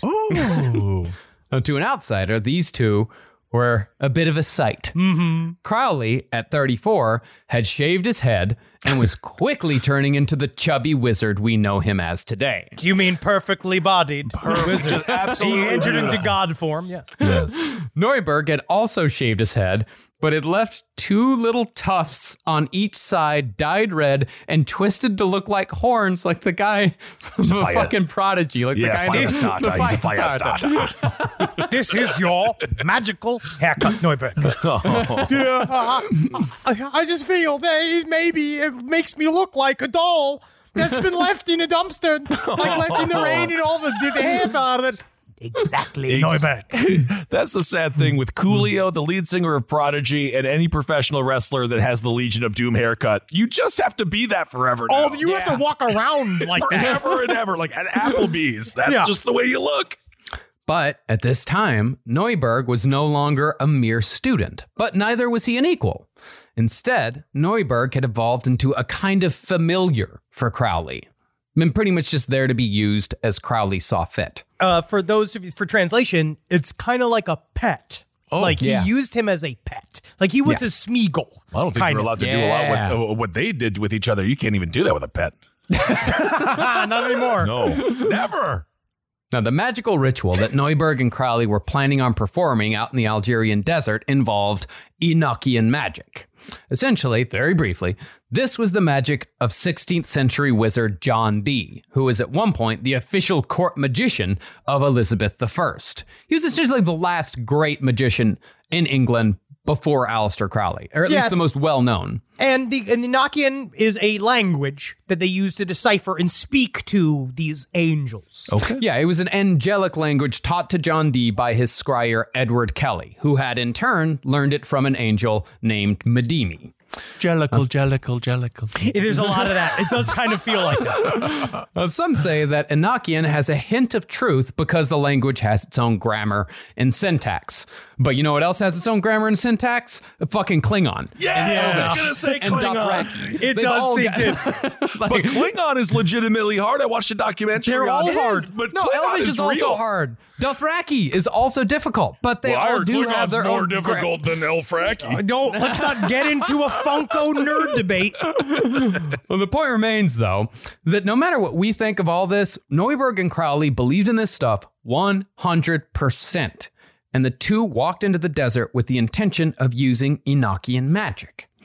So, what these two were essentially up to was a quest to move through what's known as the Aethers, which I think, maybe I'm wrong here, but I think they are barriers on the way to total enlightenment. The way my I my, the layman way I vaguely understand it is that I mean this has to do a little bit with the Kabbalah, but you're trying to make your way through the Sephiroths, like leading up to the top of the tree of the Kabbalah. So in Yeah. order to become one with the Godhead, there are things like the same thing when you look at the Tibetan Book of the Dead. When you travel through the Bardo, you're supposed to release when you're supposed to release from this the wheel of reincarnation. You're supposed to face these like nightmare demons that tr- are supposed to essentially just be reflections of the things that you're most afraid of in your own mind, and you're supposed to be, work your way through these levels in You, order uh, to. You fantasized about a large marshmallow man? As you said, the most innocent thought, the most innocent thing that could ever come to mind: the Stay Puft Marshmallow Man.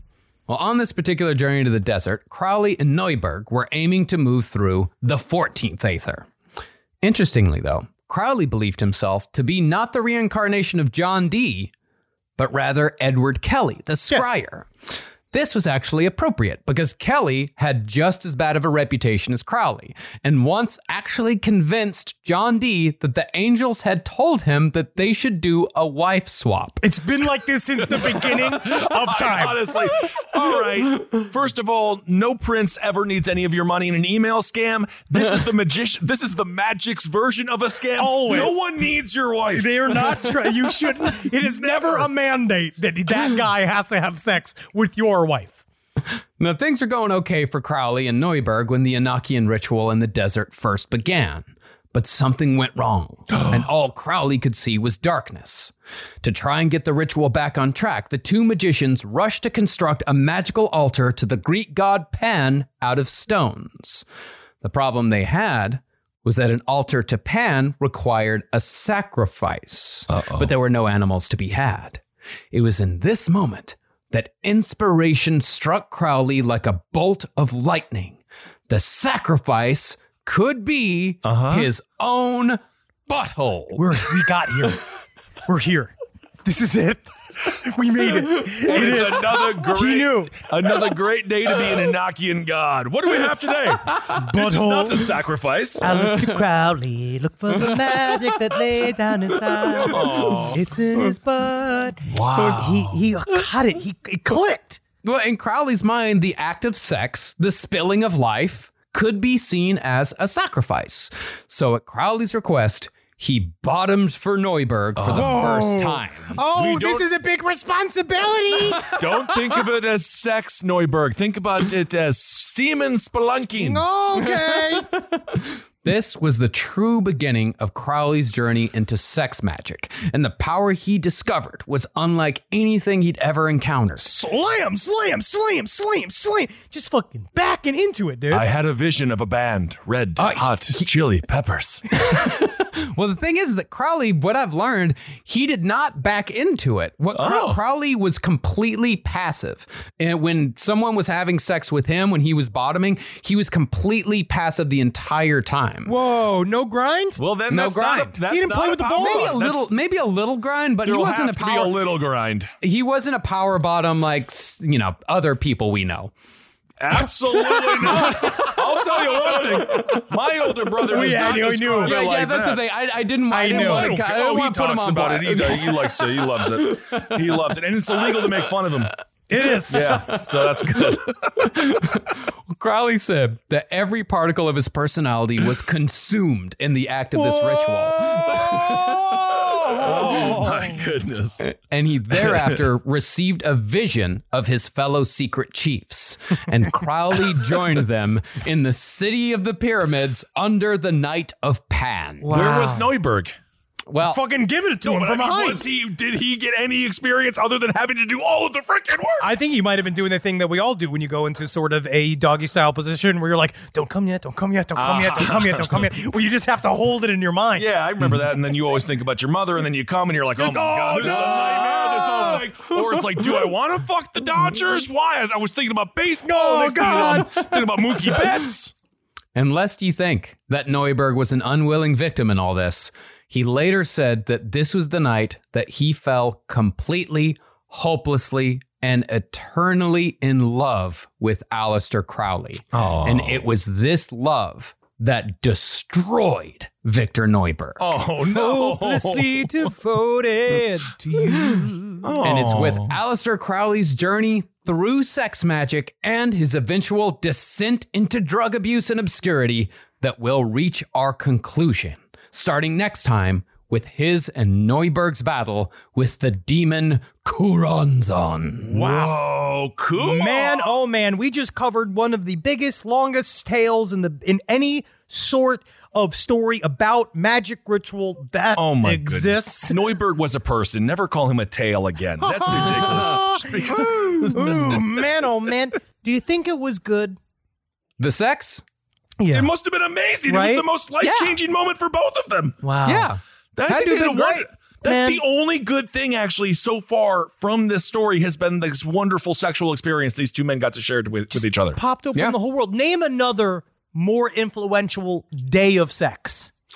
Well, whatever that one movie with the two cowboys, Blue Mountain Times, or what was that one called? Blue Mountain Times. what the was two cowboy movies. Yeah, Larry, Light Larry Right? McMurtry's Blue Mountain Times. Yeah. Yeah, What was it called? Ch- yeah, Brokeback Mountain. Change a Brokeback. Mountain. Brokeback Yes, Brokeback Mountain. Yes. That wasn't real though. That was a movie. was a Um, movie. Well, Marcus, but it was also real if you think what's about the how that biggest? happened. What's the other biggest day in sex history? Oh God, I have no idea. Like it just sex for sex's sake. Oh, like, what? Not That like, so- changed not the like world. Someone, not someone procreating. No, sex Uh, that changed the world. Maybe when Madonna say- had oh. sex with the with in uh, like a virgin. Yeah. no- Okay. Uh, no, uh, I would Cleopatra and Mark Antony. wow. Hell yeah, bro. Yeah. Hell yeah, bro. Okay. Yeah. And Oh, anything yeah. No, Sasha was Grey a big fuck. Big fuck. Anything. Big fuck. Big fuck. Yeah. Anything Sasha graded also big. Yes, fuck. Um, absolutely. but guys, we did it. We're here. And now next week, we'll watch him slide out of his own butthole Oh, into the gutter. Oh, awesome. Aleister Crowley, part two. Thank you all so much for listening. Do we have announcements? Can we give announcements to our audience? We can say- What does the power what do what do the powers that be say? Next week, we will have tickets for sale for an outdoor show that will be available for our Patreon. It will also be available for people who subscribe to our newsletter. I forget we have that. It's just an email. Um, and then, I mean, uh, it's not Pony Express to your house. Like you can do all these things. Like so, we're coming. Yeah. we're coming. I don't- with an O. We're, coming with an O. We promise. Coming Otherwise- Oh, Well, he, we will have fun and we will connect to each other on stage uh, if if the money's right. Oh yeah, absolutely. We'll human centipede each other because guess what? We're not going to have any material. so No, we're we going to have to make a it up. year and a half. I will tell you all about gas pumps. Can I get a gas pump to work in California? Oh, I love this. That bit that I'm working on. I love this. All of my great PlayStation jokes that I had. PlayStation, more like play less, please, because I'm getting watched played it too much. I, I don't. That's a fun uh, one. yeah, that's fine. Less Yeah, PlayStation. But that is let- fun. yeah, Yeah, Yeah, uh, Uh, Marcus has a bunch of Dark Souls jokes. a whole bunch. Just yeah. to wonder, feel and just, free to- just feel free to throw waiting one out by- there. You Yeah, know, wait. take take Uh. take take my Estus flask, please. You know it. what the, de- how the what is Yep. the deal with finding propane? So I'm there's going to be a lot to talk about in May, and uh, we're really excited. But yeah, so tickets go on sale. We're super jazzed,